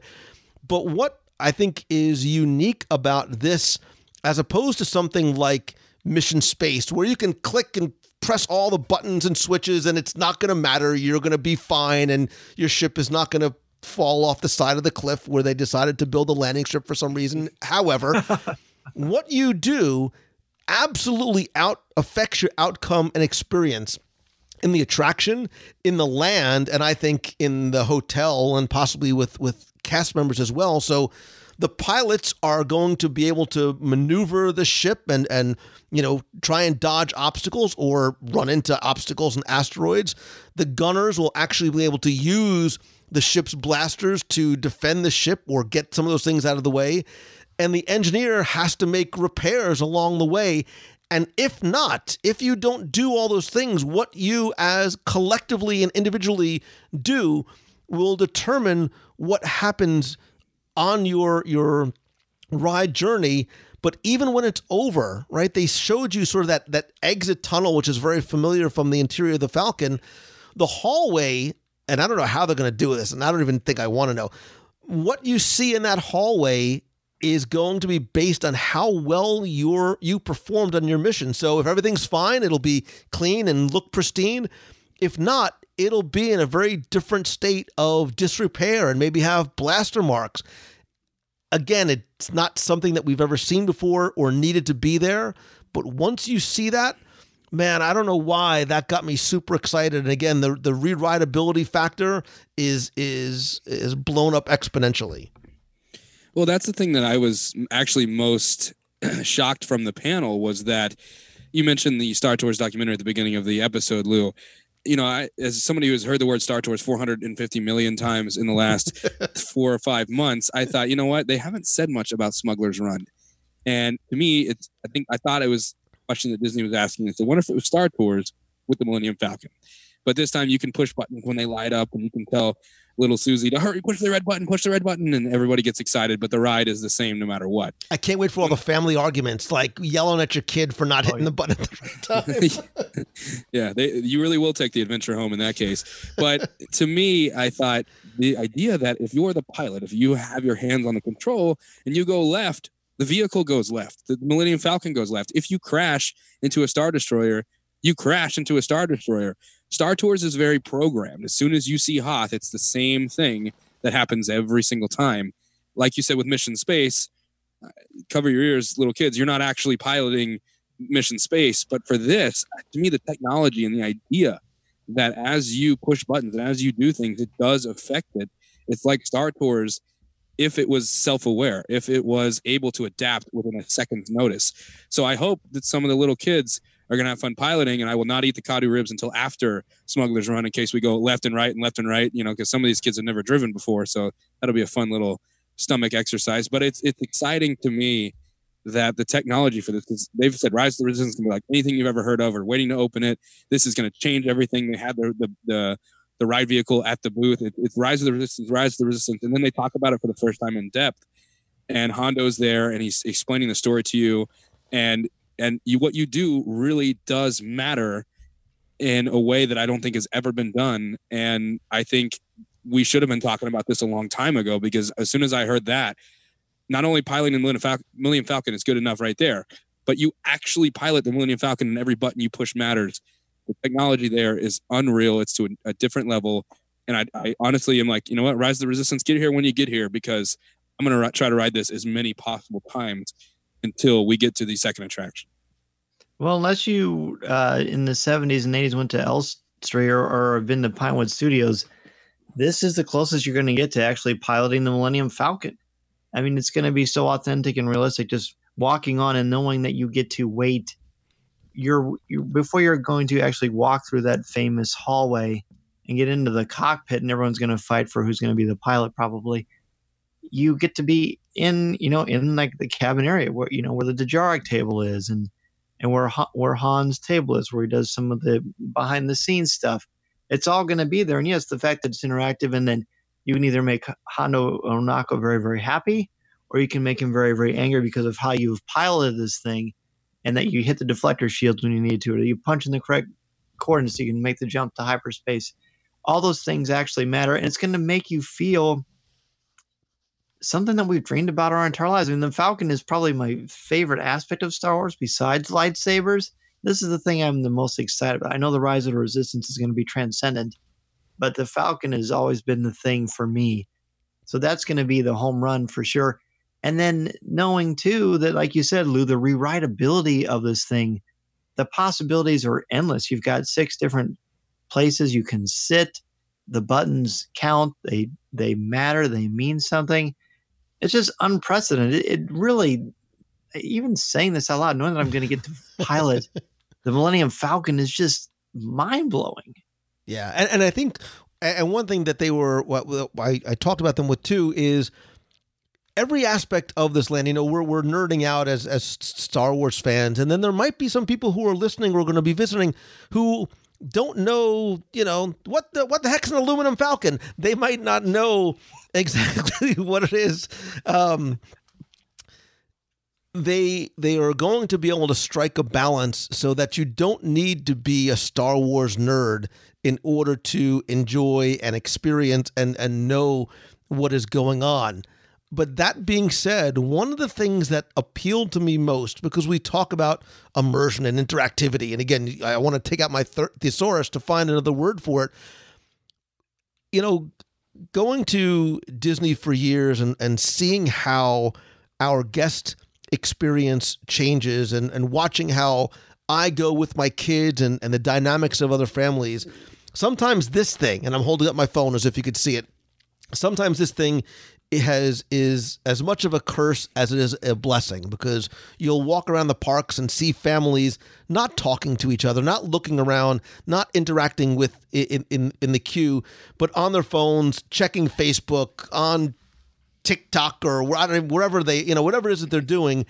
What Disney has started to do is make your mobile device part of that interactive element and it is going to be taken to an entirely new level because of what your phone is going to be able to unlock inside Galaxy's Edge. You'll be able to use the Play Disney Parks app, which I believe came out about a, a year or so ago, to not only learn more about what's going on, but to be part of the story itself. And I'll just very quickly go through some of the ways that they laid out you'll be able to do it because you're basically going to be able to do four different things hack, scan, translate, and tune.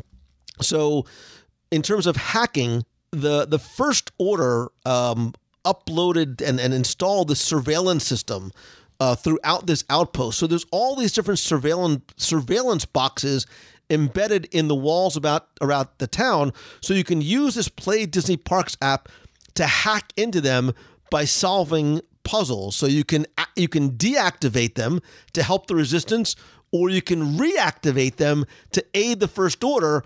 And at some point you know there, there will be a, a winner. So you're not just playing by yourself or with your group but you're literally playing this overarching game with other people in the land and I love the gamification of this and and the fact that it's not just something that you're doing passively. So you can also scan and translate. So there's markers and there's language on the buildings and the containers. So you'll have to decrypt some of these puzzles by solving simple um, simple puzzles.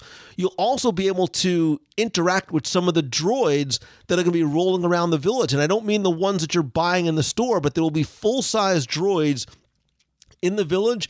You'll be able to use the app to interact with them, learn more about what's going on in that world, and maybe who might be looking for help. So, when we talk about the two attractions in this land, I think that's very much misleading and a misnomer because the land, we said at the beginning, the land itself is an attraction. So you're not just translating what's written on the walls, but you're, you know, in, in Aurebesh, but you're able to interact with the droids. And one of the things that I that I like too was this idea of of eavesdropping on some of the broadcasts that are happening, you know, with the First Order and the Resistance and all these weird kind of underworld gangs that are inhabiting the Black Spire outpost. So you can read what's happening, you can hear what's happening, you can interact, you can take on different jobs. So you mentioned uh, Hondo Ohnaka, which, by the way, the audio animatronic is remarkable. He may tell you, hey, I'm going to transmit schematics for a first order ship, and you can re- earn points and rewards by completing these different tasks, right? So this so there's this outpost control gamification that you can play. And and I think that the the important part is one it's something for you to do individually. You can do with your friends and family. There's this over, overarching game that's taking place to everybody that's there But guys, I have to believe that the choices that you make, the success or failure of what you do in the attraction, what you do on this very cool overlay in the app, are absolutely going to affect what happens, how you interact with people, and you know uh, the conversation about the hotel is a separate one altogether. But everything speaks, everything matters, and this Play Disney Parks app is not like playing Angry Birds while you're waiting in the line for Small World. Well, that's the thing. We've talked about how they've thought about the soda. That we thought talked about how they thought about the food and the way it, appeared to be cooked with a pod racing engine. We talked about the fact the, the idea that you can get the clothes to match the story and the droid and the lightsaber, but Disney is smart in recognizing you're going to have the phone in your hand anyways. We cannot change that. That's that's something that is just today's reality. So if you're going to have it in your hand anyways, why not make that the last aspect of being in Star Wars? So you have this real world thing in your hand that we are all addicted to. We we I, I'm addicted to my phone. I I am uh, not afraid to admit that. So instead of Facebook, instead of catching up on the latest episode of WDW Radio, you can then open up the Play app and make it a story in itself. And that again is just another level of thinking. Again, that was something that was revealed revealed at the panel. I said, I don't, I didn't even think about that. You know, the fact that everyone has their phone in their hand. Okay, we're going to give you this incentive to say, pretend and and and live in the Star Wars world. Don't use the things in the outside world because this is a unique experience. And they've thought of literally everything down to the fact that if you're going to have your phone in your hand, then figure out what that Aurebesh says. Uh, translate this, hack this. If you go to Galaxy's Edge and don't even ride either attraction, I think you can spend all day wandering Batuu, Black Spire Outpost, and just learn about the entire environment. Which honestly, my first time in Galaxy's Edge, I might do because uh, there might be a line. I don't know. That's rumors, but I I think that that in itself says you may not even get on Smuggler's Run or Rise of the Resistance on day one that you attend there, but pull out your phone. Yes, pull out your phone and continue the story with that. Right. You might not care because you're having so much fun in the land and in the restaurants and in the shops and interacting with with the environment itself. Well, and in this Fortnite zeitgeist that we live in, where gamification is certainly the buzzword, and for a, a real reason, you you've kind of introduced a video game or a gamer aspect to the Falcon or to Galaxy's Edge in general. It's, it's actually genius. You know, uh, I have three kids. I have 19, 17, and five. Oy. So they're very different ranges and very different attention spans. You know, different things will stimulate them. But in Galaxy's Edge, it's not going to matter because you want to check out something that's going on with your phone and interact with what's going on over here. Or maybe they'll be, wouldn't it be amazing if it keeps track of all the times you pilot like a sort of a ship's log with a Falcon? And this time this happened. You know, I'm not sure how they're going to quantify or qualified, various degrees of success, but it's all going to be there as a possibility for you. And again, being able to bring that home with you.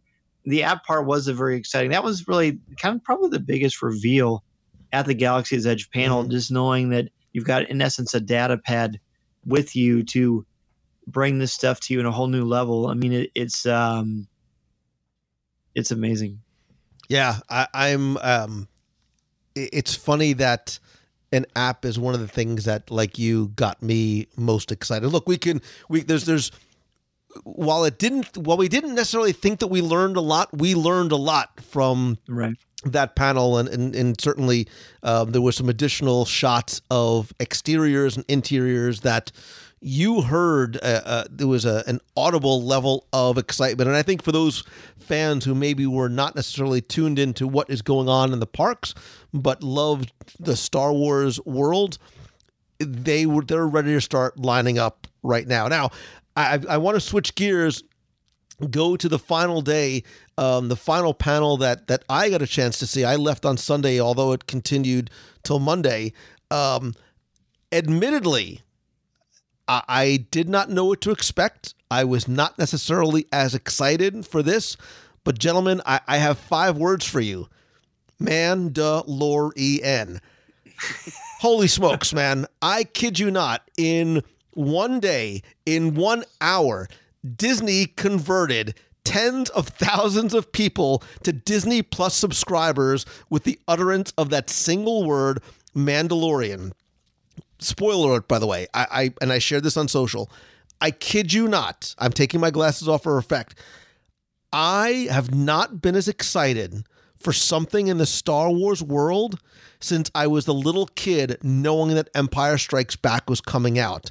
I had really not a lot of interest before I saw this and before the panel, but I am so grateful to have been in that room as opposed to watching it online because there was an there was an electricity in that room, not just because there was that sea of Mandalorian helmets that filled the arena that were chanting like Mondo before the panel even arrived, but this idea of this first live action Star Wars series ever. Um, it did it it brought out something in me that I have not felt since I was a little kid. I was excited when they announced the uh, um, uh, episode one that that faded relatively quickly after I saw it, but um, it so before we even get into, I, I want to get your guys' reactions.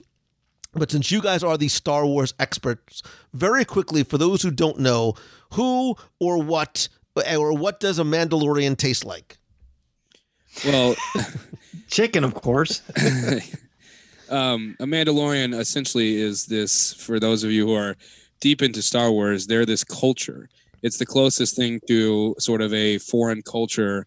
Uh, it is almost like this this band of brothers that the, the armor means something in the sense that I would say almost um, like the knight in shining armor kind of thing. When you see a Mandalorian, there's a bunch of different things to mean to it, but it, it means something. It is it is an armor that is famous. It is a culture that has been explored in things like the Clone Wars uh, and even Rebels uh, to some extent, and they're c- consistently changing and adding to the Mandalorian canon. I would say so. Essentially, these guys are a culture that is very distinct and unique, almost like a religion. So if Jedi is a religion, Mandalorian is a religion, except it's based on where you were born in Mandalore.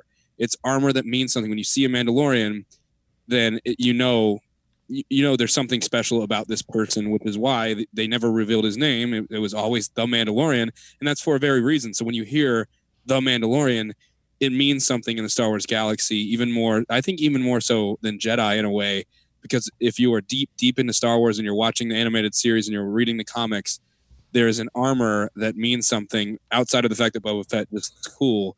Uh, it's a culture. It is a brotherhood it is a religion in some in some right. And, and and you said you know for the for the average you know everyday very casual star wars fan boba fett is the most famous of all the mandalorians. Yeah definitely as far as his his armor. Um I, I, I don't know if it's more famous in than the in the world than the Jedi because the Jedi have a kind of a, a mysticism about them because they faded away for a while, so that all that automatically kind of puts a little bit of mystique in there yeah, and and then you, Clone Wars for sure, but Rebels, Sabine Wren is is one of the characters in Star Wars Rebels, and she's from Mandalore. She's got a, a her family, her clan of Wren is a very boy. I'm I'm a huge nerd. I just realized this just now.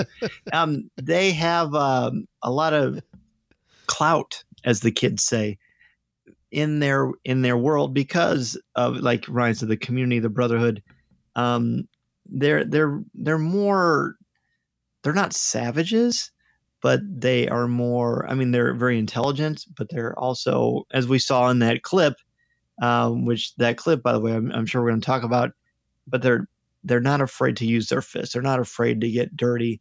Um, and that means them it's very it's a very very sick thing. You really have to think and this was mentioned in the panel but you have to think um, kurosawa and seven samurai or Clint Eastwood in the Sergio Leone films, that kind of grit, that kind of adrenaline that the Mandalorian appears to give us, and that certainly that you notice from that as well, Lou. Yeah, and, and so like we said, this is a series that's going to be on Disney Plus. So if you have get ready to, to sign up for it, that takes place about five years after Return of the Jedi. So it's in a time that we really haven't necessarily seen yet. Um, one of the things that that excited me was the fact that Jon Favreau is involved. He is the executive producer and a writer. Uh, I I want I just want to be friends with Jon Favreau. Like I love this man. Who's the wild man now? I love him so very much, and he too. And I think the reason why I'm not alone in my love of Jon Favreau is because of the amount of care that goes into all of the details. He understands the importance of these stories. And to your point, he mentioned, you know, bringing in the same types of things that inspired George Lucas was the westerns and the samurai films and and um, I think maybe it was it was maybe Pedro Pascal who had mentioned this idea of you know it being almost a a Clint Eastwood type of of character. Um, but we were introduced to um, uh, Dave Filoni and and Jon Favreau as well as um, uh, the actor Pedro Pascal. Who I had I've actually never seen an episode of of, of Game of Thrones before, but he is um, the Mandalorian. Um, uh, Cara Dune is an ex-rebel stormtrooper who is cast by Gina Carano. You might know her from such films as Deadpool. That's the only place I know her. And that other heartwarming film. it is. It's it's a film. It's a love story. It really is. the place went crazy when Carl Apollo Creed Weathers came out on stage. Um, he is a he sort of leads this this guild of bounty hunters. I don't, I don't even think I heard that part because the applause for Carl Weathers was um, was was so high. Now, while most of the panel was live streamed, at some point they they stopped and we were able to see exclusive scenes and a feature in the panel room um, which was it was the thing that was spectacular for me because again there was that sort of um, grittiness to it. We saw um, characters from from the original films. There's I'm assuming he's IG88 and the Kowakian months, uh, monkey lizard and lots of little um, Easter eggs. I love the fact that they needed more stormtroopers, so they didn't make more stormtroopers. They went to the 501st. Like those guys and girls, I'm, I'm so happy for them because they are so passionate about their love of Star Wars, and to now say, you know, and they said it there, like the armor that they made and the armor that they wear is now screen used. So it's such a it's such a beautiful gift for them too. Well, it, for those of you who don't know who Dave Filoni is, uh, he is the basically he's the guy that learned uh, at the feet of George Lucas. He was the director of the Clone Wars, supervising director of the entire series created Rebels. He created Star Wars Resistance, which is the current animated series uh, for Disney. But he is a guy who, if you know Dave Filoni, you can hear George Lucas when he speaks. Me, I've always said he's a guy that gets Star Wars more than anyone on earth. And when he starts on a Star Wars spiel, you can't help but sit there and listen. When you when you hear Jon Favreau, who is an incredible filmmaker and actor, by the way, uh, teaming up with a guy who knows and learned from George Lucas and can bring in all Star Wars lore, understand the mythology part of Star Wars. I was excited from day one. But like you, Lou, you know, especially after seeing the episode nine teaser, I'm thinking, okay, we'll see what happens here. What are they really going to show? Because we talked about this before the panel the day before, and I said this is really like the introduction to Disney Plus to the world because we have not seen any footage from anything on Disney Plus up until this point. And so entertainment and Disney, the company itself, changes when this panel begins. And what I saw from that panel, what I saw from the footage, what I saw from Carl Weathers, because the thing about Star Wars is the dangerous part of putting well-known, famous actors in there is it takes you out of universe. So Solo, a Star Wars story, Woody Harrelson's in there he's playing Woody Harrelson in Solo: A Star Story. So with Carl Weather coming in there, I was kind of worried, but the footage I saw there was fantastic. I had zero complaints. It blew it way out of the water. Um, no spoilers, but when he comes out and you see the monkey lizards and you see the security eye from Jabba's palace and you see stormtroopers, it's like you can clearly tell this is television. This is not a movie. You can tell that by the way it's shot and edited and scored. This is television, but it's in the Star Wars universe, and you're looking at Salacious Crumb's brother being barbecued and you're looking at all of the deep cuts for Star Wars and you can tell this is Star Wars. You're looking at the planet.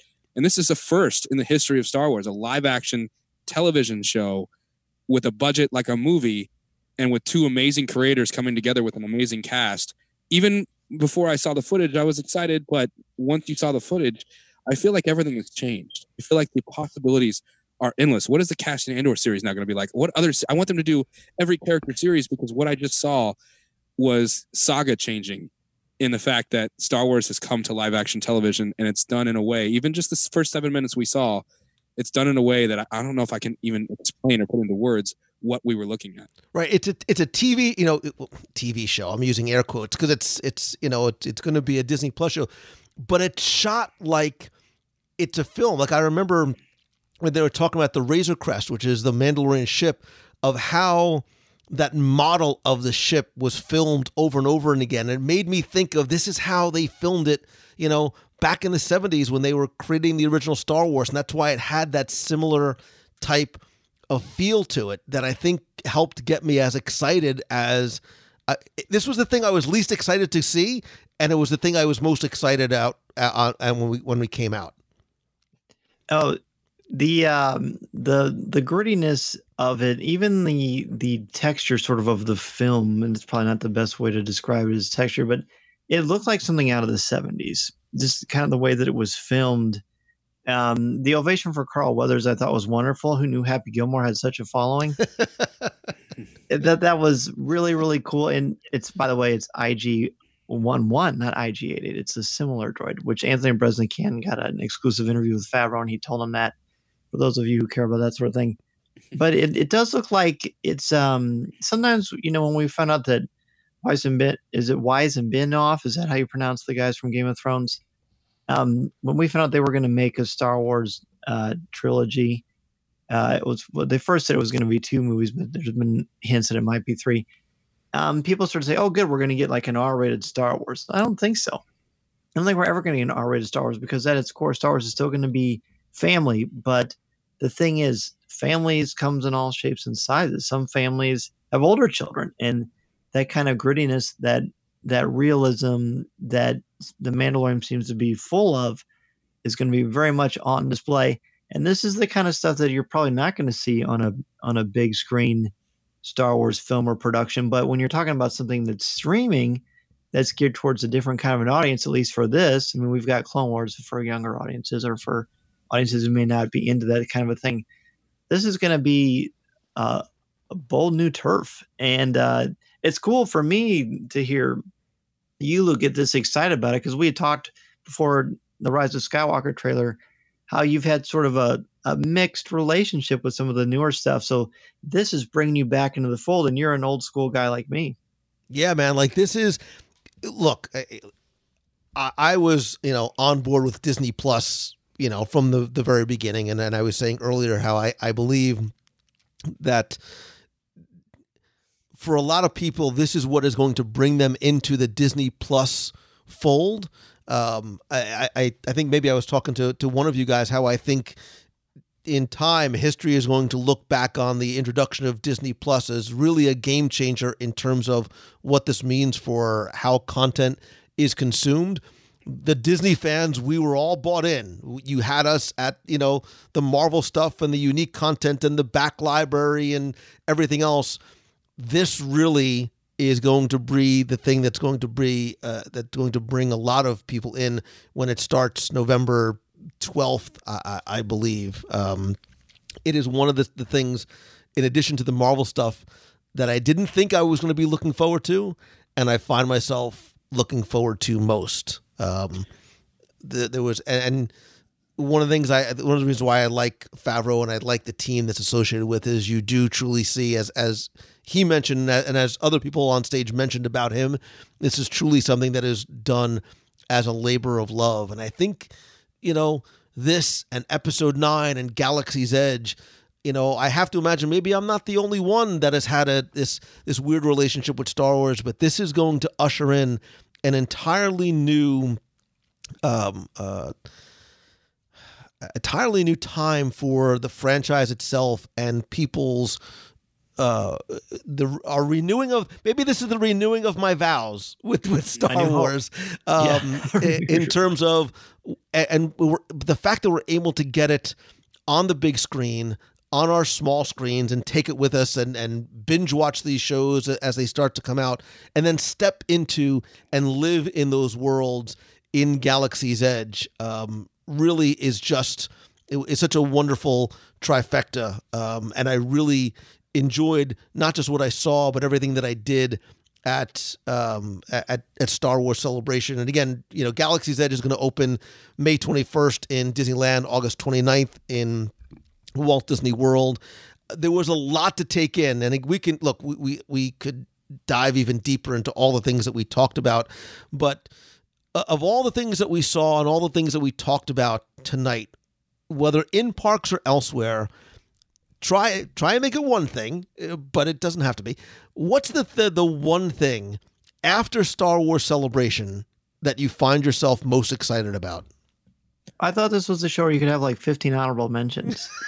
well, clearly you know me, so that's why I said sort of one, but one with me- honorable mentions. So watch how I do this. I think the the You've rise pla- of you were planning for this answer. I like it already. the rise of Skywalker, as I said before, is a homecoming. It's when you watched episode four, Star the original Star Wars, uh, whatever you want to call it. This is the conclusion to that. This is the conclusion to George's story. So the saga is going to change. So everyone, I think, is coming home for that. Um, so that is what it is. Then you have to start looking to the future. Wars Celebration is always about celebrating the past with anniversary panels and looking back at things but some of the biggest draws is the future. And Kathleen Kennedy, the president of Lucasfilm, has said films are on a hiatus for a little while. They're going to take a summit. They're going to talk to the future filmmakers, and they're talking about when, what the stories are and when they're going to come out. There's no timetable for that. But there are two series announced for Disney Plus: The Mandalorian and the Cassian Andor series. What I saw from The Mandalorian, as I called it earlier, is saga changing. This is the future of Star Wars. Stories told that may be eight to ten episodes like the mandalorian is and there may be miniseries that come in that are three and four episodes. They may not do an obi-wan kenobi movie but they might do an obi-wan kenobi three episode miniseries the future is in disney plus. And that sound you hear right now is all the other streaming service executives crying because it's a great price at 6.99 where they don't price anybody out no matter how your financial situation is. And i think when i watch the mandalorian my wife i can't pay her to watch star wars but I was watching that first seven minutes, and she's a big Game of Thrones fan, and she watches streaming shows, and she's always on mm-hmm. Netflix. I think she would give this show a chance because it's not super, super space fantasy, hyperspace. From what we saw, this is gonna be a very grounded series that is unlike anything we've ever seen. And like I said, I think that's step one. I think that is just what we're looking at when we watch the Mandalorian panel is the future of the Star Wars saga. And if that's how you're going to introduce us to the future of the Star Wars saga, then you've done well in a way that I don't think words can really describe as to what we saw when we saw those first seven minutes of that episode. It was it was like Galaxy's Edge. It was beyond your wildest dreams. It's things you always thought could be possible, but then what you're looking at is is the impossible becoming reality. And the story I think is going to bring all sorts of new fans in that aren't into the movies that are really more television fans and more more 12 or 10 episode story fans than a two hour movie where you got to kind of wrap everything up quickly. They have announced that they're not dropping it all at once. It's not going to be a bingeable series. It will be week to week, which means Star Wars can be experienced as a community. We're all waiting for Sunday night or whatever night it is because we know the Mandalorian's coming. Everybody's live tweeting and Facebooking. And for podcasters, we get to do immediate recap shows or whatever because it's a way to experience it as a community. It's not, well, some people watch these shows in one day. Well, now we all get to watch it on the same night even though it's a streaming service. I just think the future of the saga happened at that Mandalorian panel, and I like what I see. I agree, and very quickly, I I agree, and I love the fact that it's going to be released incrementally because I think Lost was a better show because it forced you to wait every single week. Walking Dead works well because you've got that oh my god, we have to wait, you know, however long in between, and you were just as you mentioned sort of it being the future of the saga. I, I was asked a number of times um, on social and otherwise, who is the Mandalorian for? Meaning, is it something that is a family friendly thing? Now, remember, one thing I think that distinguishes Disney Plus from places like Netflix and some of the other services, it's very meant, very much meant to be and will be a family friendly streaming service. As a parent of kids who are currently 15 and 13, I feel based on what I had seen, you know, even with the fighting and the flamethrowers and things like that. Maybe I'm a bad parent. I would have been comfortable allowing my nine or 10 year old son or daughter to watch that with me. Um, obviously, you know, your mileage may vary and, and you, you know, everybody sort of will do it differently, but I didn't think that there was anything in there that I would have felt uncomfortable with my kids seeing. And, and I like that too, that I can see this as something that unlike, you know, Game of hopefully the kids aren't watching. I've never seen Game of Thrones. So I understand not for the kids, but this is something that you guys can watch and share together.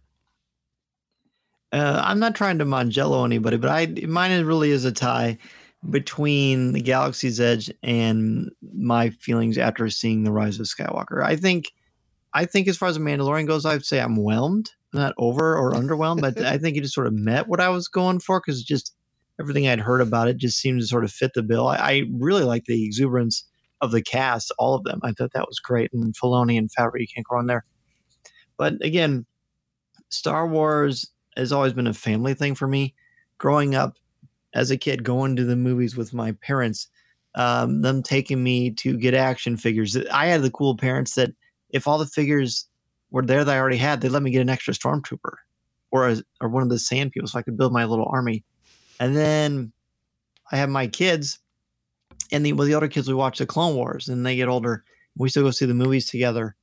And then with my youngest, Mason, we get to go, we watch Star Wars Rebels or Forces of Destiny or play with the figures. And now I get to take my entire family and ride the Millennium Falcon. And there's really not a more lovely sentence than that when it comes to Star Wars because it's about family for me. I don't see a lot of hope in The Mandalorian just on that small eight minute segment that we've seen. But there's nothing but hope when it comes to Galaxy's Edge because you're going to get to experience and live it through all ages, through all colors, through all shapes and sizes. Star Wars is for everyone, and Galaxy's Edge is proving that.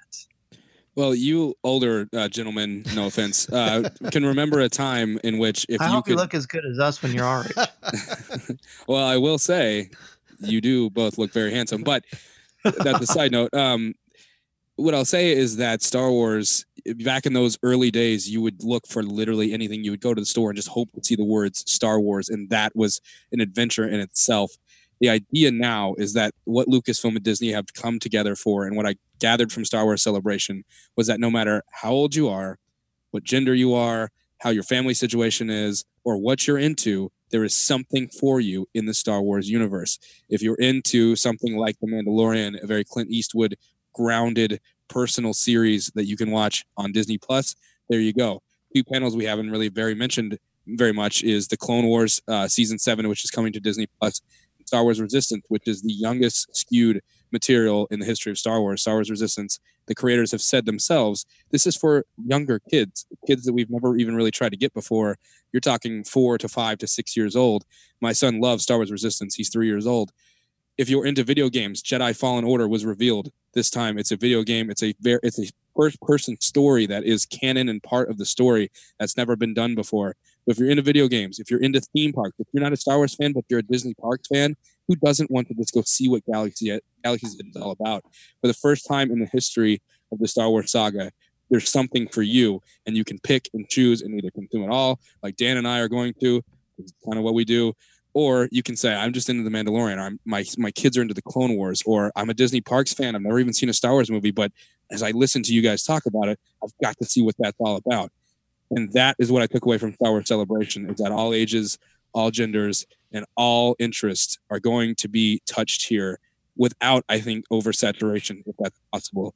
I think they have struck a balance here that I've never felt better for the future of Star Wars because it doesn't matter if you're three or 83, there's somewhere for you to live in this world. Or 103 like me and Lou. oh, you said it, not me. I think you guys are 100% right. In that, my takeaway from from Celebration was, I, I love what Disney and Lucasfilm collectively have done in terms of molding this this franchise and and this world to being something that you're right. There there is an entry point for somebody. There is an interest point that will hopefully bring somebody into this world.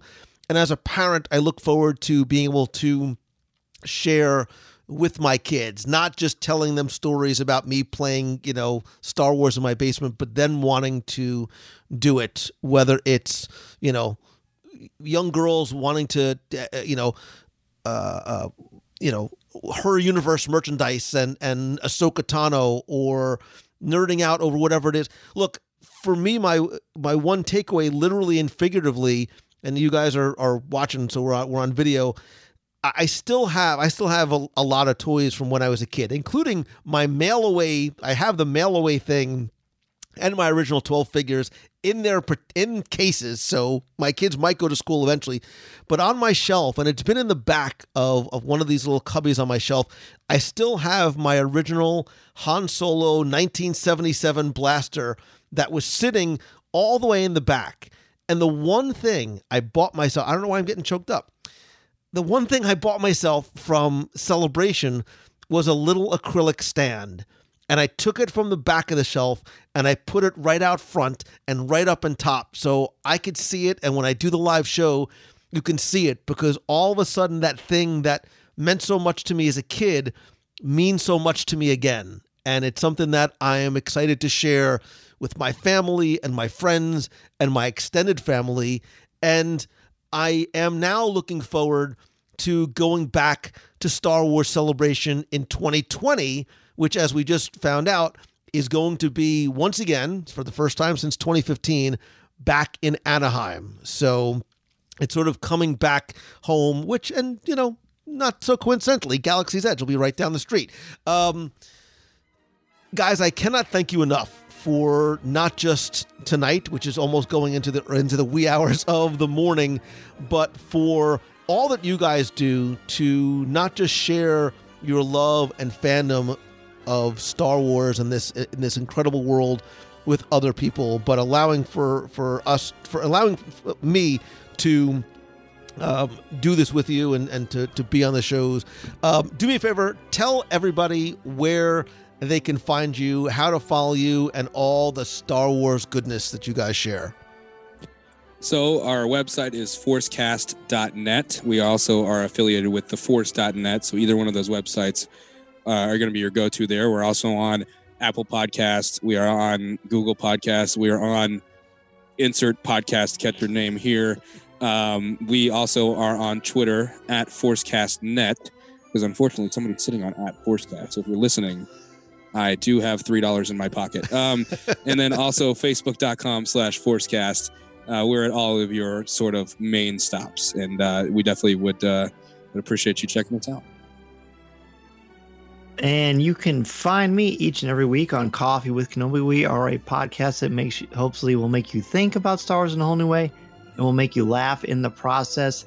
You can find us on Twitter, Facebook, Instagram, um, everywhere you can find any podcast, you know, Apple Podcast, Stitcher, Spreaker, everywhere that you can listen to podcasts, you can listen to us.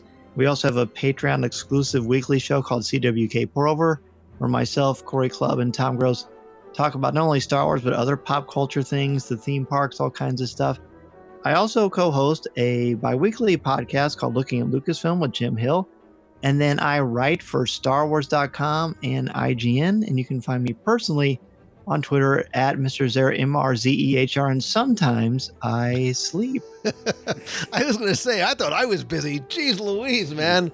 But listen, it's uh, it's an amazing time where we as fans are not only able to go to things like Star Wars Celebration, and we have all this amazing content and merchandise and toys and collectibles to to um, to not just take in but but share our fandom as well. Uh, I appreciate you guys so very much for uh, joining this week. And as a very wise um, old Jedi once said, May the Schwartz be with you. hey, Lou, thank you so much for having me on WDW Radio. This is a bucket list for me. Thank you. This is great. Yeah, the pleasure is uh, is absolutely all ours. And uh, if you want to hear Lou uh, more, which who doesn't want to hear Lou more, uh, definitely check out the audio documentary we did about Star Tours, in which uh, Mr. Paul Reubens makes an appearance. And uh, it's not every day you can say you're in the same documentary as Paul Reubens, but uh, I, I hopefully Lou wears that as a badge of honor as he walks around his house every day. I, my kids are tired of hearing me say, I was in a documentary with kids, wake up. Me and Pee Wee Herman. Let's do the dance, kids. They're like, who? Pee Wee what?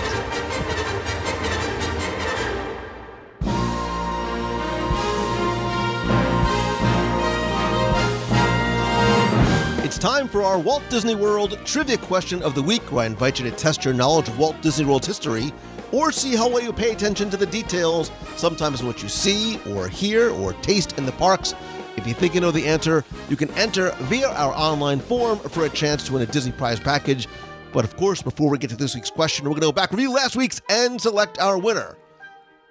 So last week, I kept it straightforward and somewhat simple because I asked you to tell me what was the name. I was feeling very nostalgic again. What was the name of the former host of Innoventions in the early 2000s? And again, thanks to the hundreds of you who entered, got this one correct. Some of you didn't get it correct, but were very creative in your answers.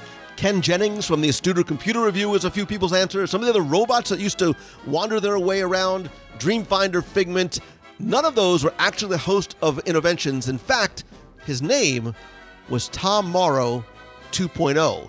He was a small singing, talking robot that talked about and, and introduced guests to the various areas throughout Innoventions from about 2000 to 2007 or so. Now, if that name sounds familiar to you or your kids, he was also the host of Disney Channel's Imagineer That Shorts.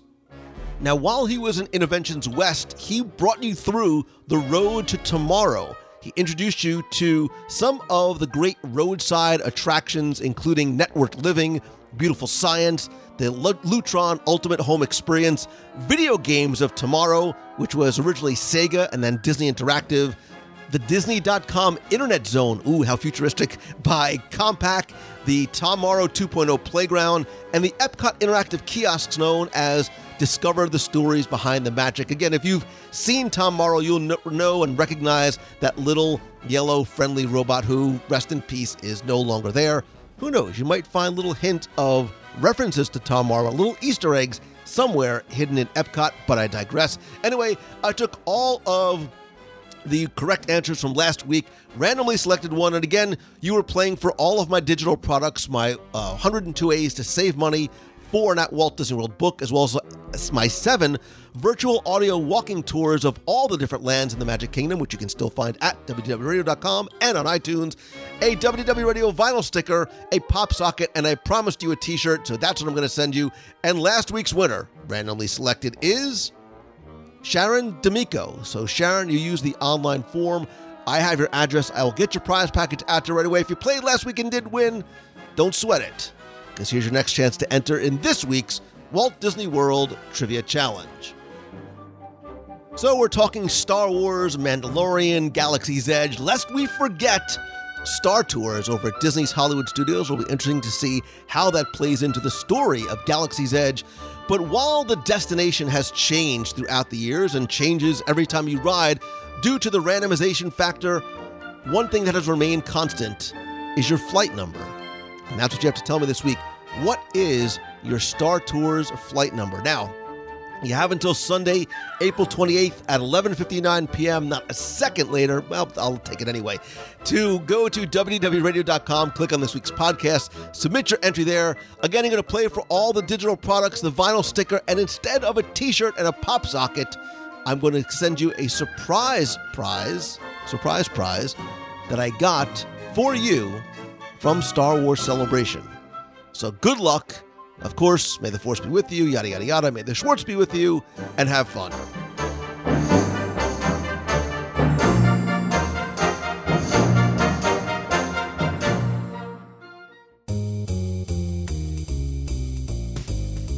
That's going to do it for this week's show. I want to thank you so very much for taking the time to tune in this and every week. I sincerely appreciate you. I know that your time is so incredibly limited and valuable and it really does mean a lot that you spend and share it with me. I also want to thank all of you who are members of the WDW Radio Nation family. I appreciate your love and your support and friendship and help, and I also love the opportunity of being able to thank you and give back to you each and every month. I want to thank new members like James Connors, Ryan Kell, Kelly Clevenger, Dana Kramer, Jeff Matheson, Mark Davis, not the Mark Davis, but Mark Davis and Jackie Arthur. If you want to find out more about how you can not only help the show but get exclusive rewards every month. It starts at just a dollar a month. Visit WDWRadio.com slash support. And please don't forget that a portion of your contribution does go to the Dream Team project that directly benefits the Make-A-Wish Foundation of America.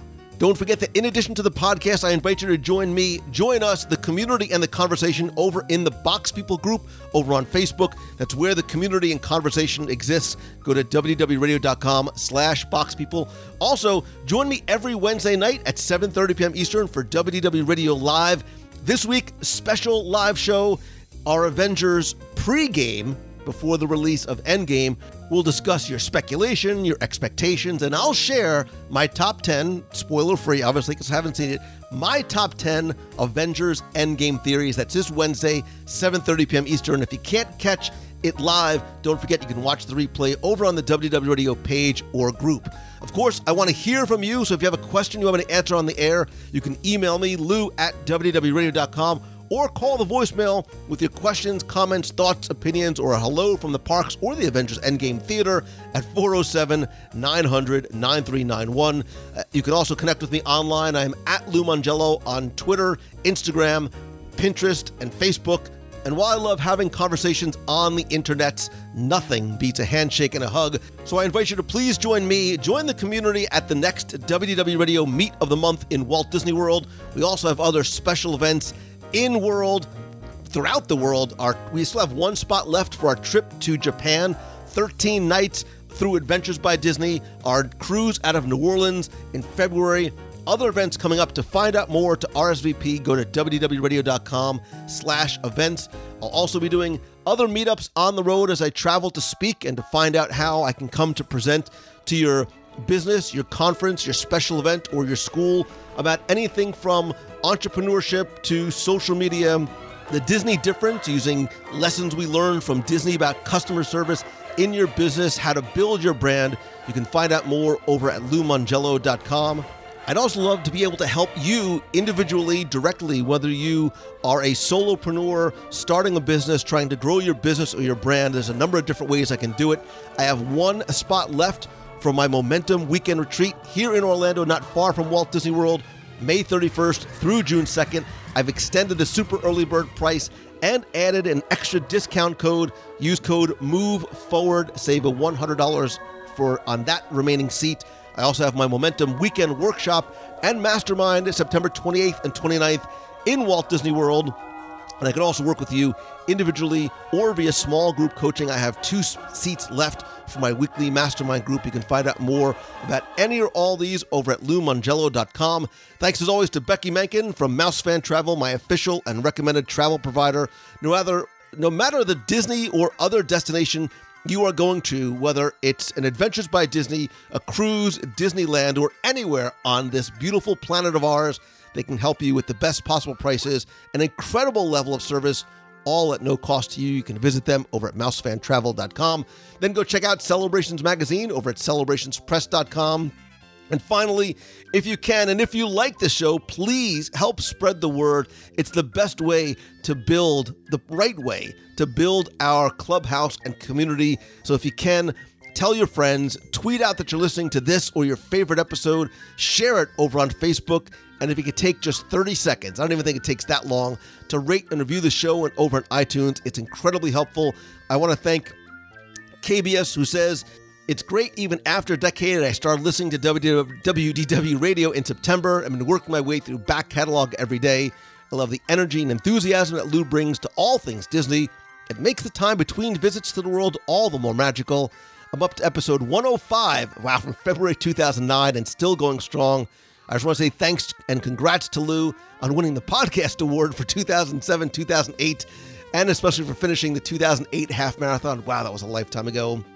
I've recently begun training for that race myself, inspired by the knowledge that, quote, if Lou can do it, then I can do it. Yes, I can. Yes, I can. Close quote. KBS, trust me, my friend, if my little legs can do it, you can too. And speaking of that, you should, you should join, all of you should come and join the WDW Radio running team. It doesn't matter if you've done your first marathon or your 100th, if it's a 5K, 10K, half full, if you just want to come and cheer, visit WDWRun.com. It's a lot of fun, I promise you. Ambulance 211 says, I'm moving to Disney. Lou's episode on moving to Disney was the catalyst that made my final decision. decision. We're moving to Disney this October. Congrats, brother. Thank you, Lou and friends, for the push we needed to make the jump. That's from Sean. And Stern Sam says, amazing. It's the podcast for every Disney fan. There are so many times during the show I get the chest feels and the goosebumps because of how they bring the magic through the discussions. Keep shining bright and spreading the positivity. Sam, Sean, it's who I am. It is what I do, and that's exactly what I want to try and do is be a bright light for you, be something positive and happy to look forward to each and every week. And maybe, just maybe, as a secondary effect, that'll help you want to and become a bright light for somebody else that might need it. And you know what? Sometimes as we work to create light and be the light for others, we actually end up lighting our own way as well. I hope that this is your best, brightest week ever. Thank you so very much. I love you and appreciate you. So until next time, see ya. Hey, Lou. This is Brian Wilson over in St. Augustine, Florida. Happy Easter. I'm just catching up on your podcast. I just listened to the best seats in the house. And uh, I wanted to add, us military guys, that um, get to actually go out once in a while and relax and get to uh, stay at Disney World. Um, a lot of us like to stay over at Shades of Green, and just sitting out on the porch of your room, either looking out over the pool or looking out over the golf course or the fountain that's there in the middle with the wild turkeys and the um, peacocks that are out there and uh, just actually taking time to spend with your family and just sitting and, and relaxing is a big part of uh, a thing for us because we don't always get to actually sit and relax and sometimes through the hustle and bustle of things that we have to do, we actually get to uh, relax a little bit out there too over at Shades. So uh, just wanted to add that. Um, and uh, keep up the good work. We appreciate everything that you do, and uh, keep keep it on, brother. All right, talk to you guys later. Bye bye. Hey Lou, it's Christine Morrison from Flourtown, PA.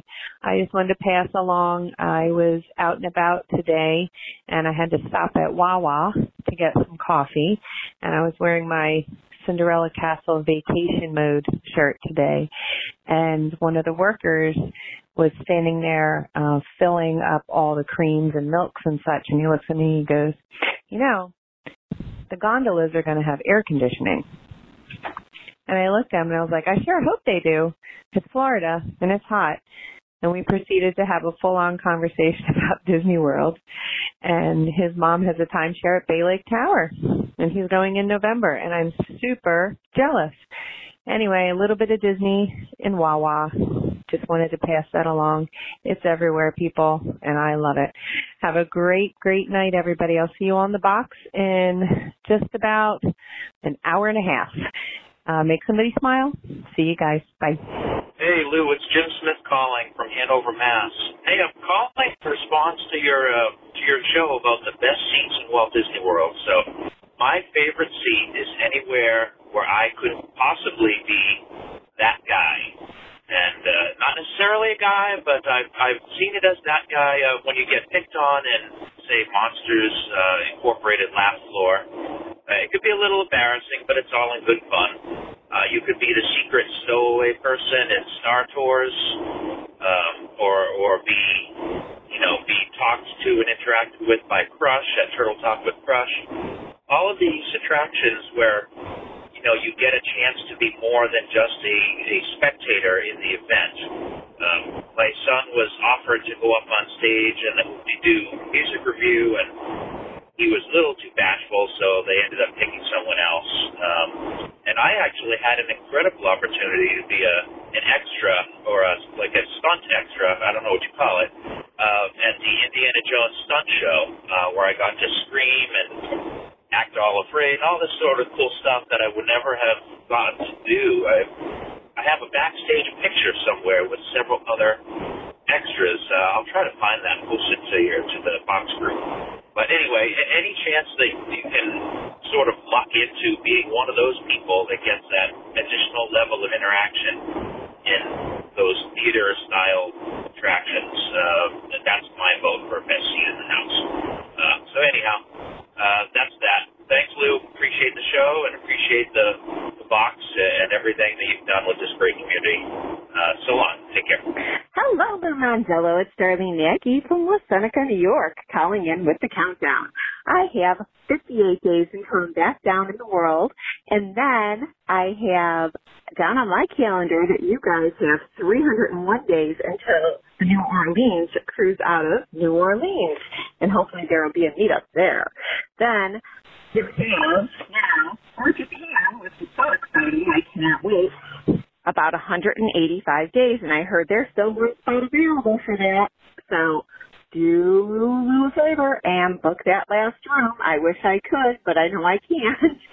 So go ahead, have a magical day, and follow Lou in Chicago for Star Wars weekend. I hope he has a wonderful time. Have a magical day.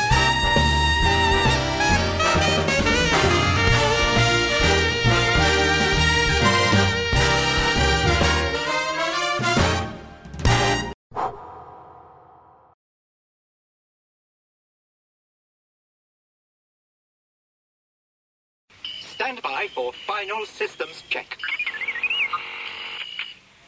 Forward lights. Check. Deflector shield. Check. Laser cannons. Check. I, I said check on. Shut them down before you blow up the whole place. Sometimes, Artoo, I can't understand your logic at all.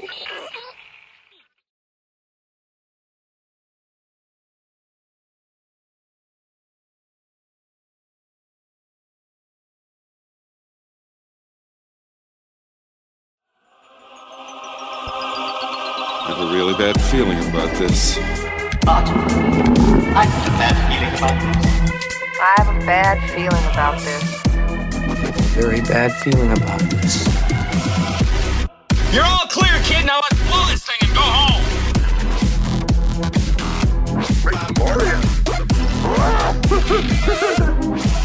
War's not make one bright. Your eyes can deceive you. Don't trust You underestimate the power of the dark side. So be it. Jedi. Remember, Force will be with you, always.